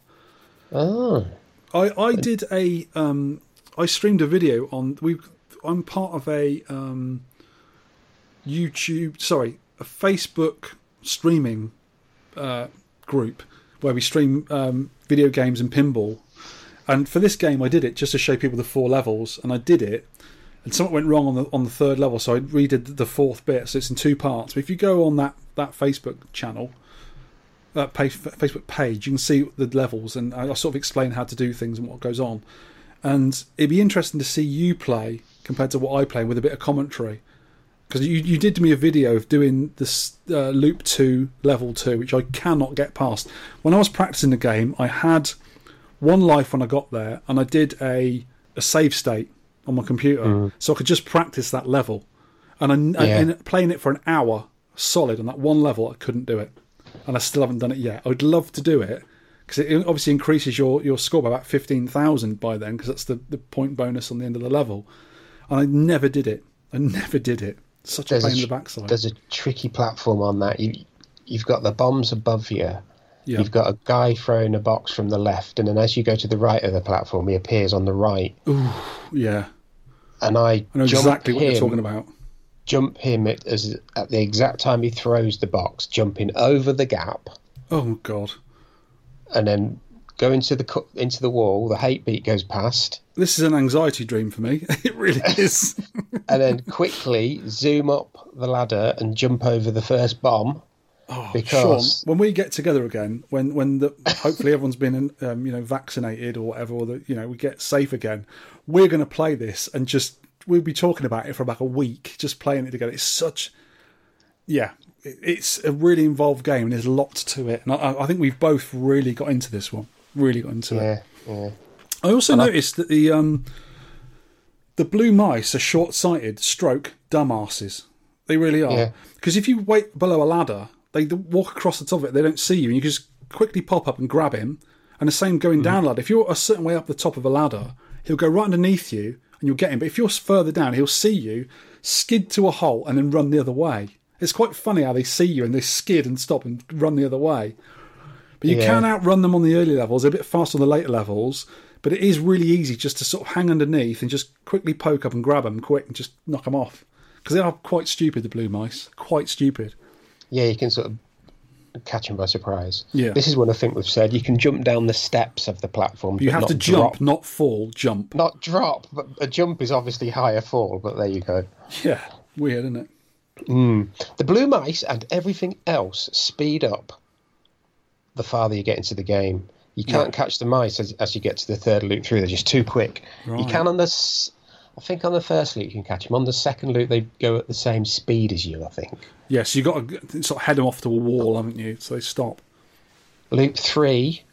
So I've got to loop three. It includes two hate bats, uh, except for stage three, where there's only one hate bat, hate beak, hate bat, which is weird. Might be something to do with the graphics. We were talking earlier. We you think it might be the, the pixel count on there because you got everything on the level three. You got the the platform moving up and down. You got four mice, usually two pink mice, uh, pot plants going on, and I don't reckon there's enough resources in the game or the hardware to have two bats going down at once. So yeah, I think that be, might be right. Could be. Yeah, And you know that the, the blue mice do a little jump when a hate beak sets off. it's quite cute, off. isn't it? It's quite cute. Yeah. that. I like it.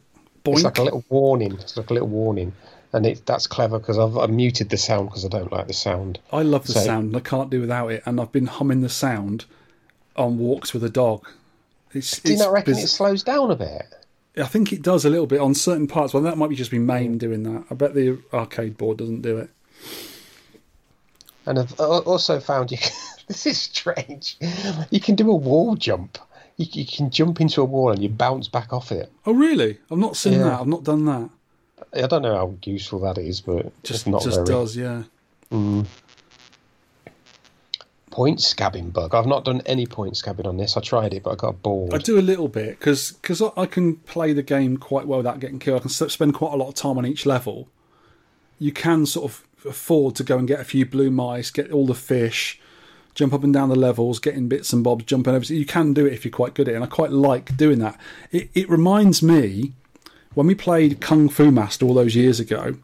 On level Yeah. two of Kung Fu Master, you can just hang around, jumping, you know, smashing the pots that the snakes come out of, killing the dragons, hitting the, the glitter bombs, and doing all that stuff. And you get loads of points at the start level. Look, you get like 2,000 points on Kung Fu Master for killing a dragon. You get loads of dragons. You can just really ramp up your points by point scabbing. And I can do a bit on this game as well.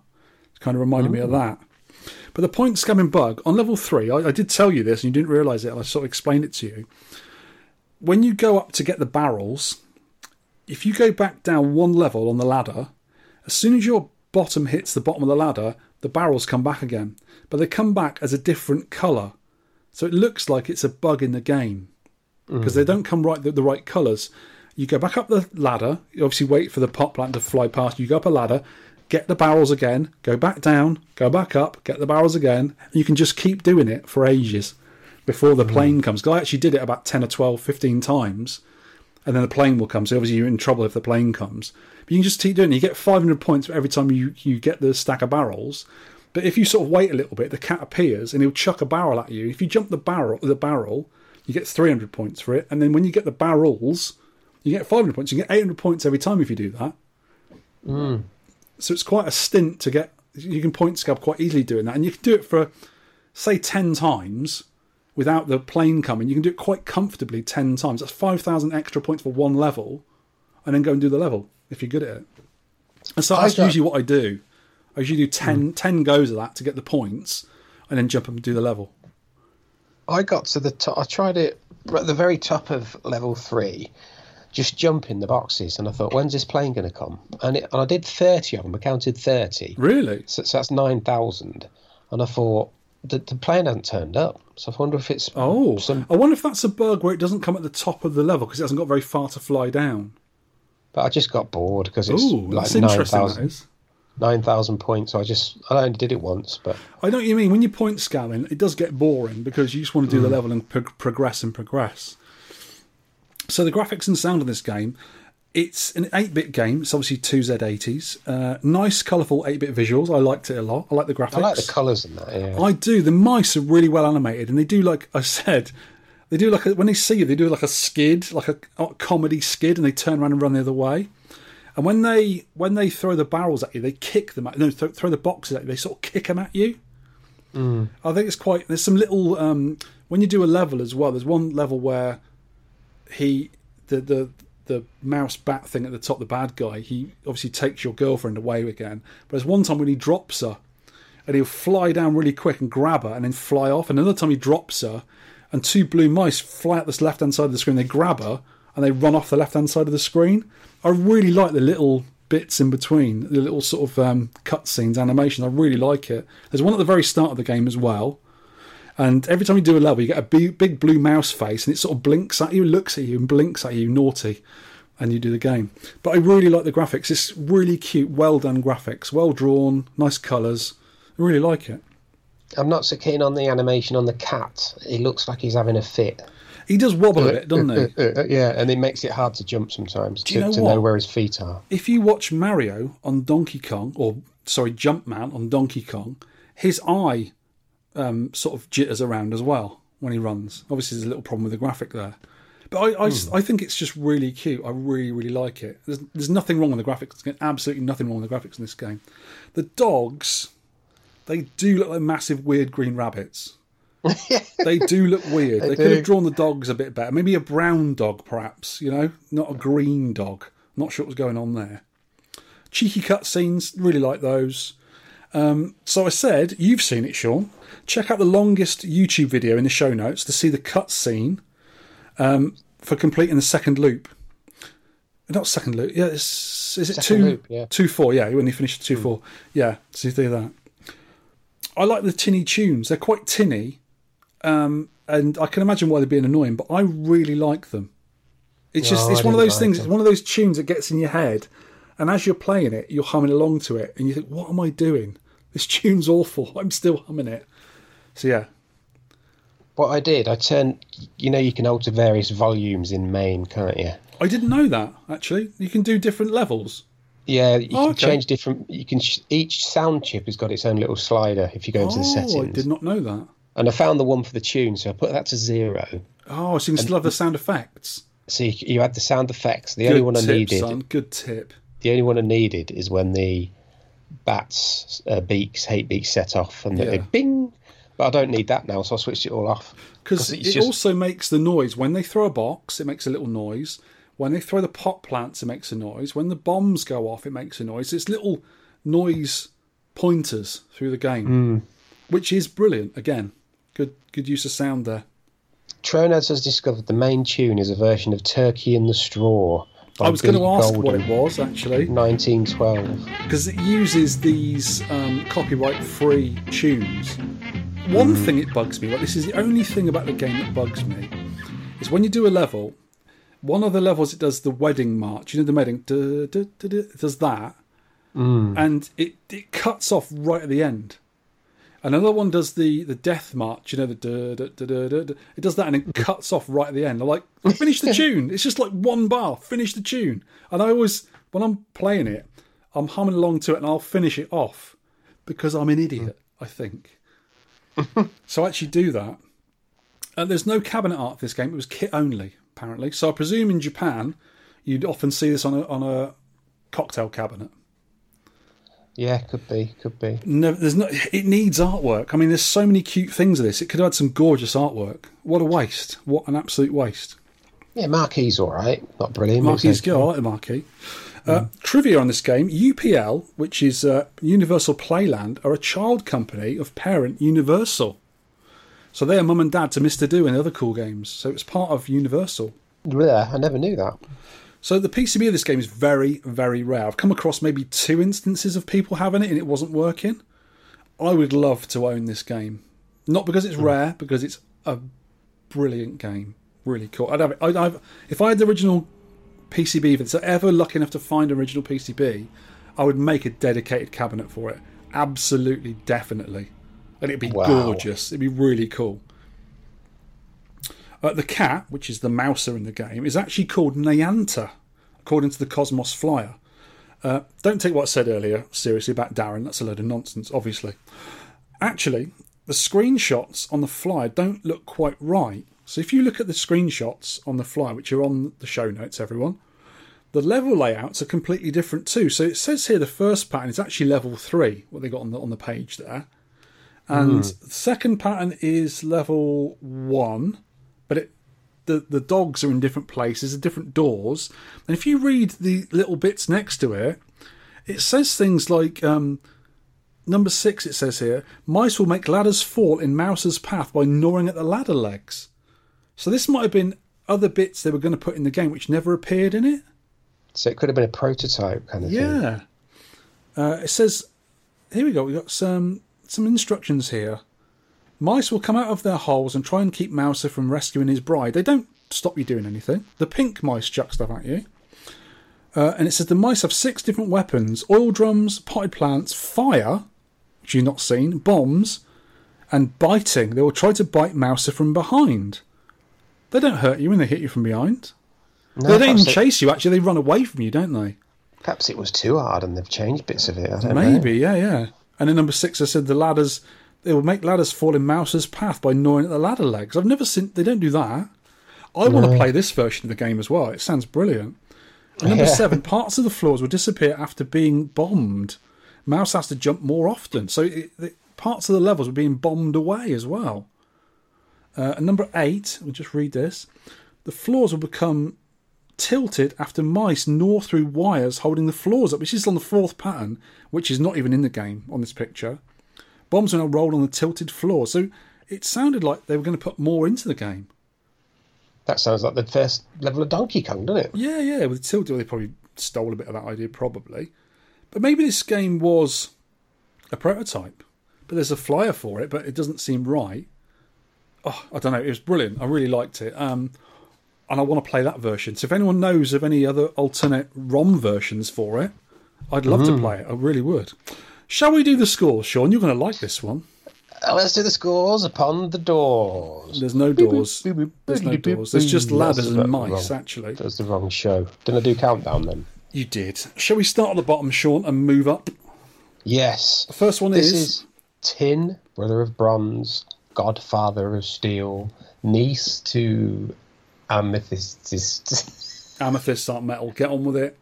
It is, isn't it? Amethyst? Uh, Is it stone? Yes. I knew that. Sean, did you ever go to school? Sometimes. Hmm. Anyway, he's put absolutely effing aggravating poop. What? Posting a score because I haven't for so long, but this takes the golden turd. It's so low, I probably could get better, but I can't bear to try. 1,200 points he's got. That's all he's got, tin, mate. And he's Tin, also got himself a ban from the podcast for not liking Mouser. I saw him at the club before lockdown. Well, give him a slap next time you see him, won't you? oh, well. Mr. Berserker, 2,500. Wh- What happened there, Mr. Berserker? He's, yeah, he might not like it. I Maybe he's didn't get any, berserk. any stuff, no correspondence, and normally messages me a bit. Exploding Pinball Man, boom. 2,700. These are very low scores. Michael Vortman at 4,100. Am I the only one not liking this? No, there's two. The controls, the ladders, the being trapped in the corners, no fun but stress and should be avoided so shortly before Christmas.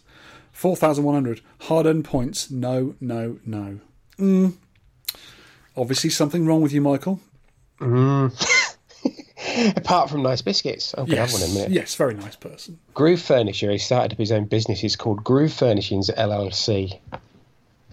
And he's going to furnish your grooves, whether Oh, that be no, a, no, a no, vinyl record no. or Oh, T molding, Yeah, yeah, yeah. or that yeah, or T molding a groove a in your one. cab. Oh yes, yeah, six thousand one hundred. Mark Happy Dude, 8,900. No thanks in high score table. That's what he put. Zestora eleven thousand one hundred. Paul McGaskey, 14k. Martin Deadlock, 16400. Finally got around to a few games of Mouser. Lots of room for improvement, but it's a start. I don't think he played anymore. I got a feeling Video Tater got about 12,000 well. I think he he posted a thing to me on Twitter.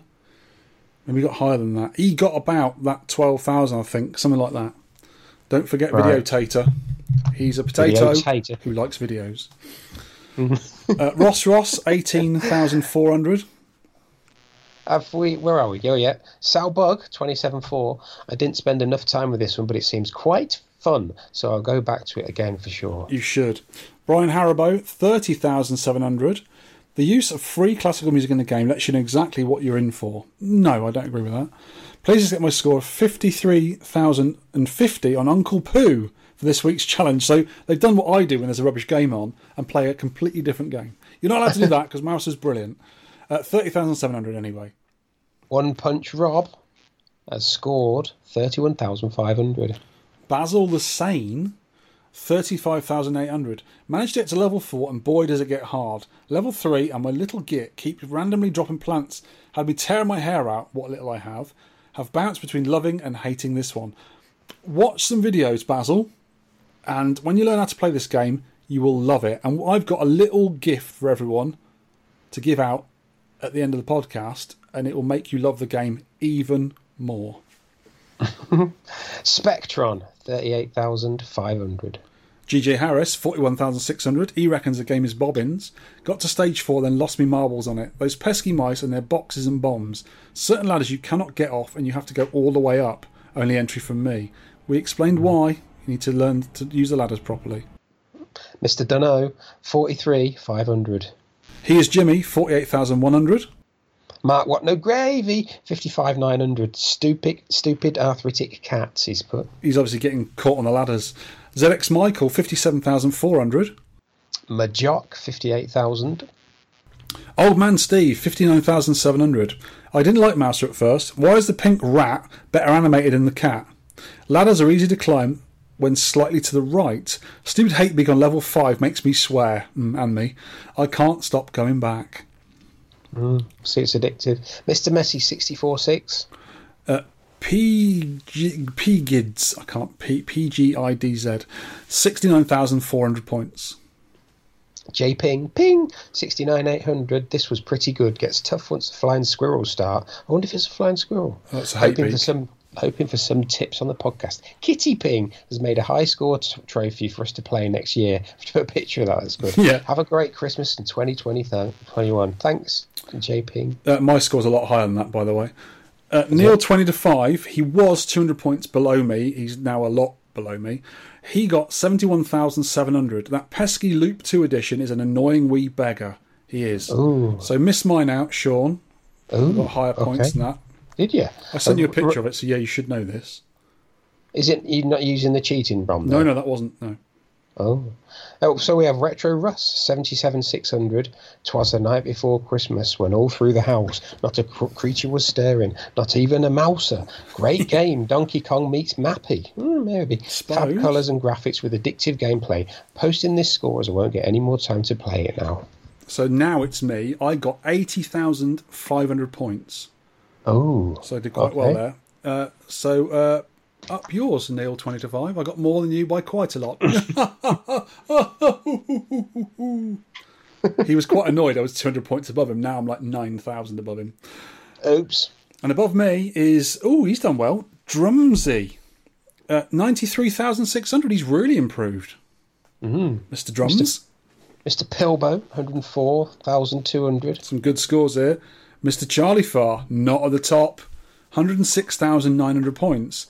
Borrows a few things from Donkey Kong, steering obstacles down ladders and being able to jump to the side of enemies to get points. I did not know that. I didn't do So that you reckon you can no. jump away from the enemies to get points, not over them? Ooh, that's interesting. Try that one out. Uh, One quick go, just got 100,000 points. Not as bad as some of the games Tronad has subjected me to during the Twitch streams.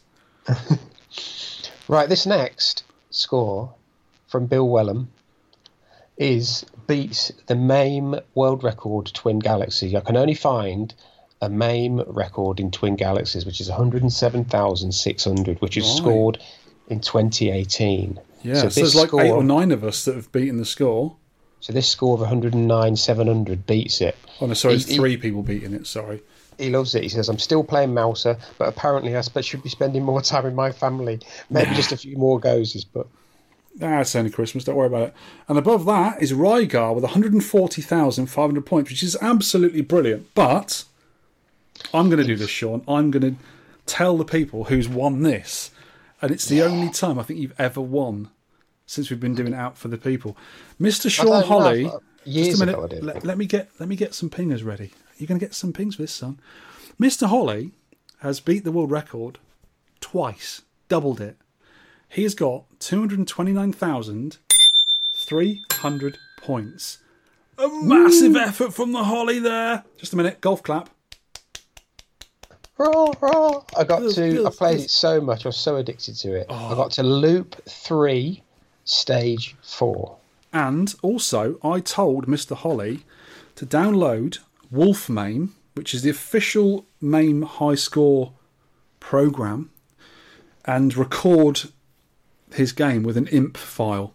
With Wolf MAME, you can't pause it, you can't um, use cheats on it.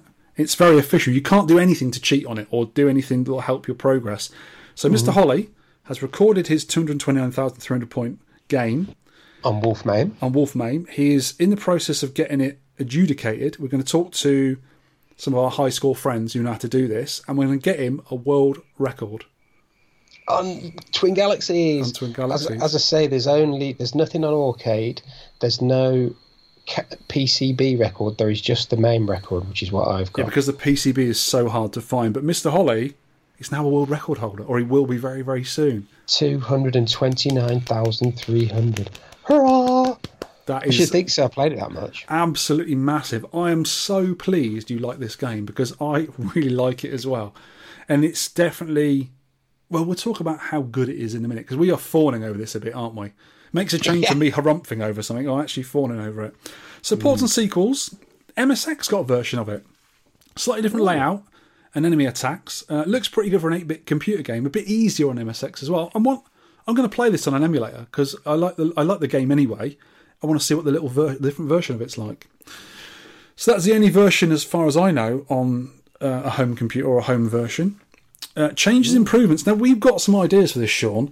I did put at first. I put none. It's pretty good, and then I put actually dot dot dot, and I said maybe a second button. This is this is pie in the sky bits. This is this is maybe a second boost button. So if you've got a second button on your console on your cab, uh, and it gives you like a two second speed boost, maybe one per level. So if you are getting pursued by something, you can use a speed boost. But once I learned how to control the blobs on level one, you don't need that. That is not needed at all. It would be pointless having actually having that. It's just it was my ineptitude at the time of doing it. I would make the jumps off the platforms up a level more forgiving. But, but jump to the left or right, jump to the right. You have to get right to the end. yeah it's, and it's because, unfair because, that the. It's different. because of the weird animation on the cat, sometimes his feet look like they are over the edge of the platform, but you've got another couple of frames before you move. Yeah, So you can move it right to the edge and then jump. it's definitely different from left to right. Definitely, and it, it should be the same. Yeah, so make it would make it a little. It wouldn't. It would make the game a little bit easier, I suppose, but it would make it fairer because you know it's just it's, it should be the same both sides. If you jump to the left, you should be able to jump a certain distance, and then jump to the right should be the same distance, not slightly less. Definitely do that one. And Um, if you fell off, I would like it like Oh yeah, this is a good one. You didn't die, you just landed, and you said like if you sort of stunned yourself for a bit as a as a punishment for falling, Yeah, but yeah, you definitely. didn't die, that'd be quite good. So if you landed on your backside or something, you had like little stars around your head, and just make you vulnerable for like two seconds. So say there is a bomb near you, and you're sort of like you know stunned for a second, it can still get you, but you shouldn't be killed for falling off because it's always a pain in the backside. You fell down, and you got to go all the way back up again, and you know possibly have to encounter more baddies and all this sort of stuff. It would be easier just to sort of you know make you stun for a few seconds and then let you carry on your way. But yeah, it's a bit unfair doing that. It is a bit of a bore like that. Um, I've put the idiot blue mice can throw themselves off platforms and steps willy and indeed nilly, and you can't. So that is a bit unfair that way round.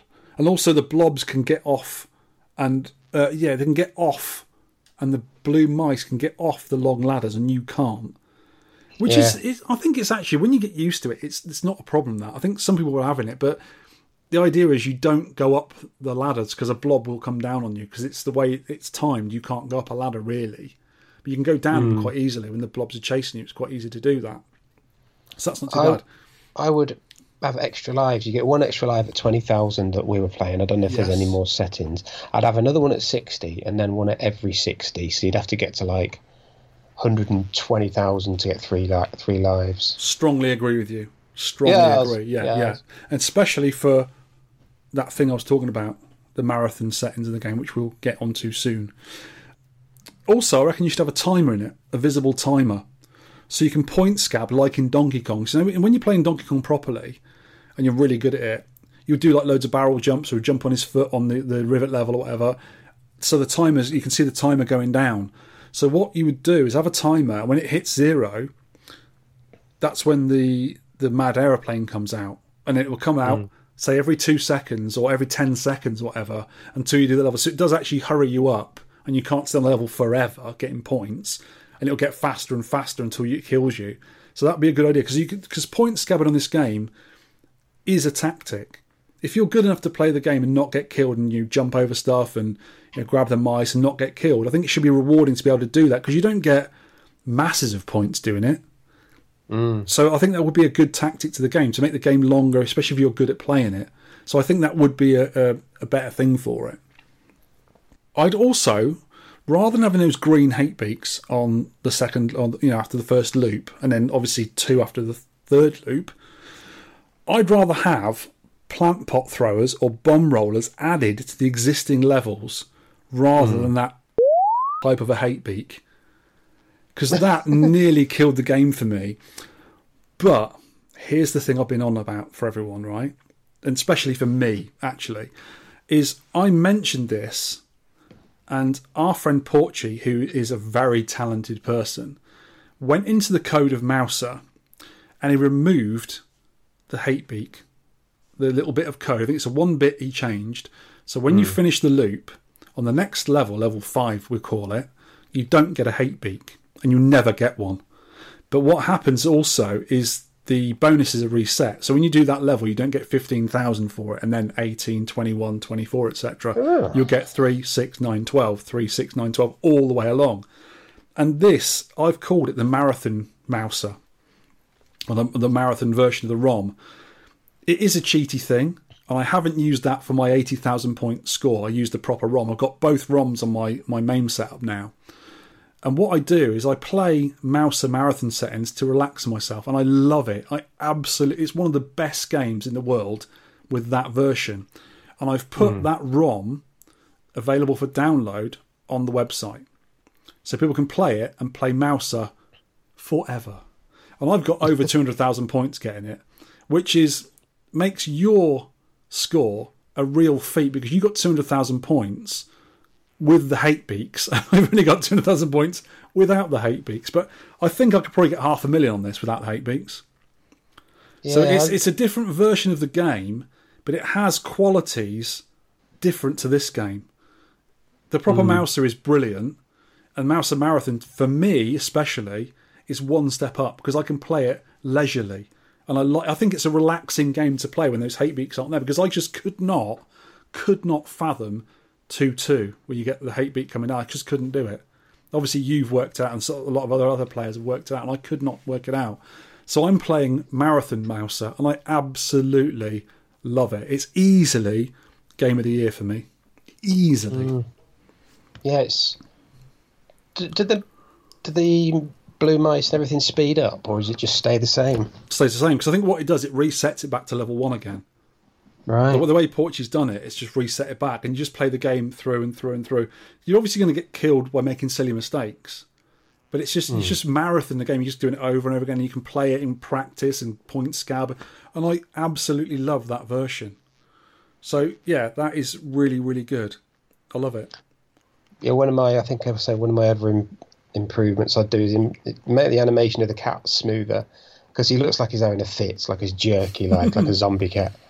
I mean, he's, that- running. He's sort of like you know rambling along. We'll let him off. You let him off.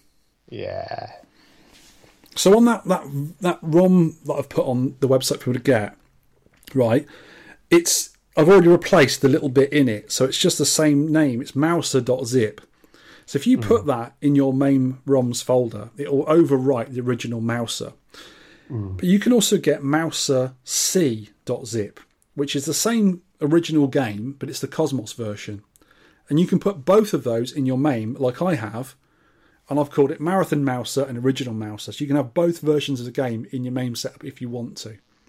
So that's what I've, I've been playing. I'm playing the original one for the, the, the score challenge and Marathon Mouser leisurely. And I absolutely love it like that. It's brilliant. Really likes it. Hmm. But it does make the game very different. And you've obviously worked out how to do the hate beaks. Now, I was playing it the other day when I got my 80,000 points, and I can get to level 5 without losing a life with, with my eyes closed, basically.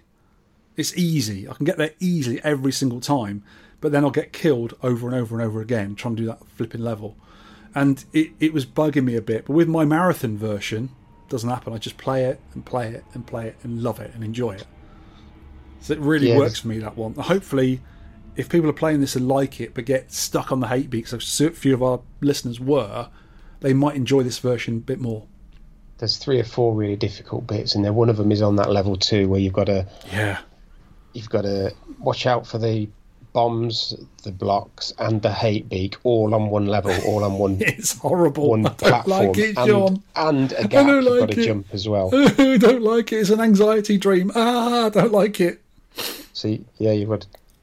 It's you just got to keep be aware of everything. Yeah, And when- it does get busy, doesn't it? Yeah, when I'm tired, I can't play it, but when I'm sort of awake and alert, I, I can. I'm aware of everything. That's when I get the good scores. Let, let's summarise this and do a little bit of a jingle first. Annoy!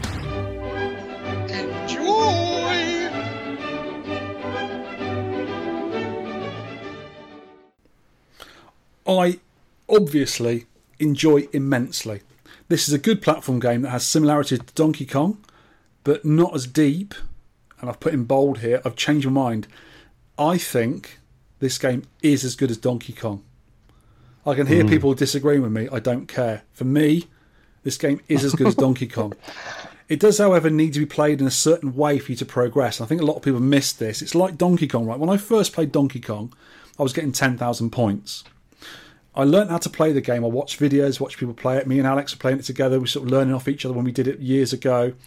And I can get like, what was my top score on Donkey Kong? 238,000 on Donkey Kong? So I obviously got mm-hmm. better at it and learned how to play it. Same with Donkey Kong Jr. and other games. You've got to play it in a certain way.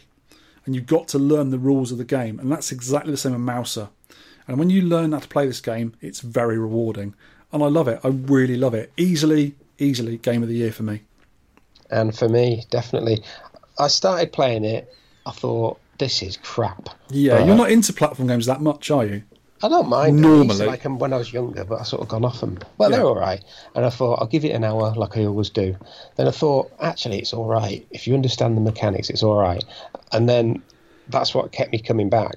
I said, "Oh, you can steer the blobs. You know when the bombs are going to explode. Yeah. You know when the boxes are going to appear, all that kind of thing." And I grew to love it. And then I just played it so much. I just got so completely addicted to it. If it weren't for lockdown, I was I wouldn't be going into work Uh, I'm, I'm ringing in sick. I can't play. I've, I've, uh, I've got a mouse infestation or something.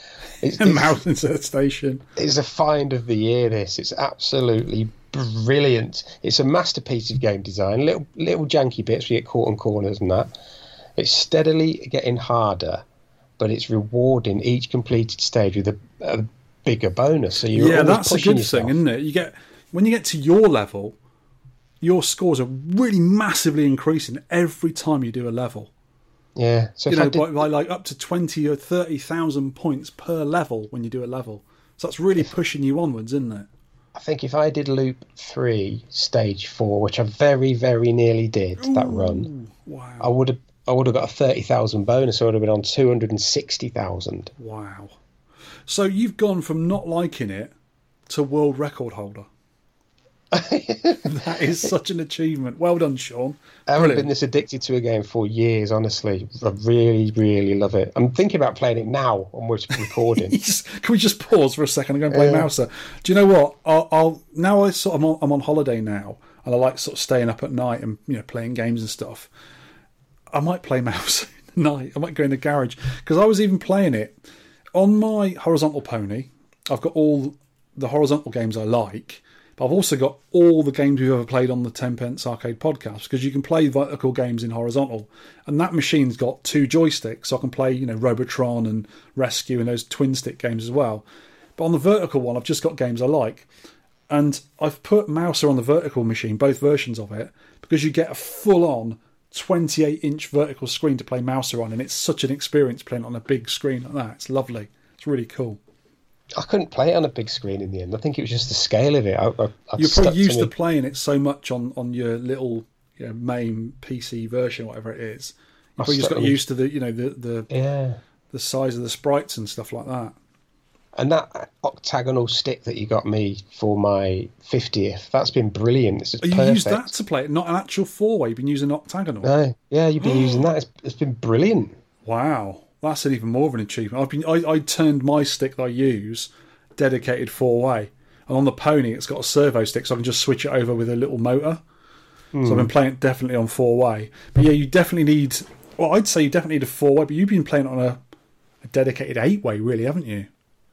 Yeah, but it's It, like it clicks into position, doesn't it? It clicks into the, You- into the yeah, you corners. get yeah. you get the positions really good. And I think I I tried it four way and my cabin, didn't did nowhere near as well. Wow. But I just because I'm so used to that stick, I think now. That's really good, Sean. Really good. So, definitely a big, big, massive double treble. I'm going to borrow We- someone else's thumb for a third thumbs up for me. We love this game. I know I know it may be a bit of a marmite for some people, but we absolutely love it. Yeah, it's weird. We both agree on a game, isn't it? It doesn't It is. happen that It's a bit- often. bit, bit weird that. Absolutely love it. So, Right, before we sign off for this year, kids. yeah, end of year party. Woo woo! It's either the 23rd or 24th of December now when this is out. We don't know yet. It'll be the 23rd because I can probably. Yeah, yeah, probably the 23rd. I thought. Oh, very nice. Let's announce the winner of the first behind Charlie Farr 10 Happens pence every high year. score league challenge. Yep. And I've managed to quickly get this, the points in. And the, the winner of that esteemed award, who will get a 10 pence t shirt, is Graham Ten Shearers. Oh, well done, Graham. 63 points. Charlie Farr got 79. Graham Ten Shearers, he only played nine out of the 14 games. Oh, and he still been closer if he 63 played more. He didn't, he didn't play this one. Oh, come on, Graham. So well done, mate. I'll, I know uh, he, he contacts me via email, so I'll email him and ask him for his shirt size, and I'll post him out a ten pence arcade T-shirt. Well done, sir. Well done. And as usual, well done to Charlie Farr for being awesome himself. Yeah, he's not played them all as well because I think he, he was a bit ill. He had the he had the covids, and he, he So didn't glad play. he's feeling better, though. So glad he's feeling better. he didn't play for a couple of months, but he's hmm. back. He's back. Next show's game. Okay, Sean. Next game. Right, this is one of yours. Next show's game was going to be Camel to, Cameltry, sorry, but there was a problem with the scoring, so we've changed it at the last minute. Now it's going to be Radical Radial. That's Radical Radial from Nichi, Radio from Nichibutsu 1982. The ROM is R-A-D, R-A-D. Everything's default. Three lives. Difficulty not applicable. Extra lives. It just says on. So go for it, kids. Uh, you should submit your score in the new year to, uh, you can email the site vertvic at 10pencearcade.co.uk. On Twitter, hashtag 10p score, 10p S-C-O-R-E. Or Facebook as a comment on the podcast post. Uh, you can use the Sidekick app available for Apple and Android phones. Get that, it's really good. We use it a lot. UK VAC on there, uh, telepathy, postal chicken, that sort of thing. You know, just get it anyhow to us. Yes. And the deadline for score submissions is 19th of January 2021, 5 pm UK time, please. Yes, so have a good Christmas and New Year as much as you can, kids. Yep. Hope you enjoy hope- whatever holidays you you uh, celebrate. I hope you enjoy them. Have a good bit of time off, like we're going to do. Play some more Mouser. You know you want to. We're both going to do that, and we will talk to you in the new year. Thanks for listening. Goodbye and have a good thanks one. Thanks for listening, kids. Have a good one. See you later. Bye. Bye. Bye. You can download or play the podcast, read all the show notes, and leave feedback at www.tenpencearcade.co.uk. You can email me at vertvic at tenpencearcade.co.uk. You can also reach us on our Facebook page. You can tweet me at tenpencearcade, and you can tweet Sean at Sean Holly. We'd love to hear from you for game suggestions, arcade pickups and stories, or any of your personal thoughts on anything we may have covered.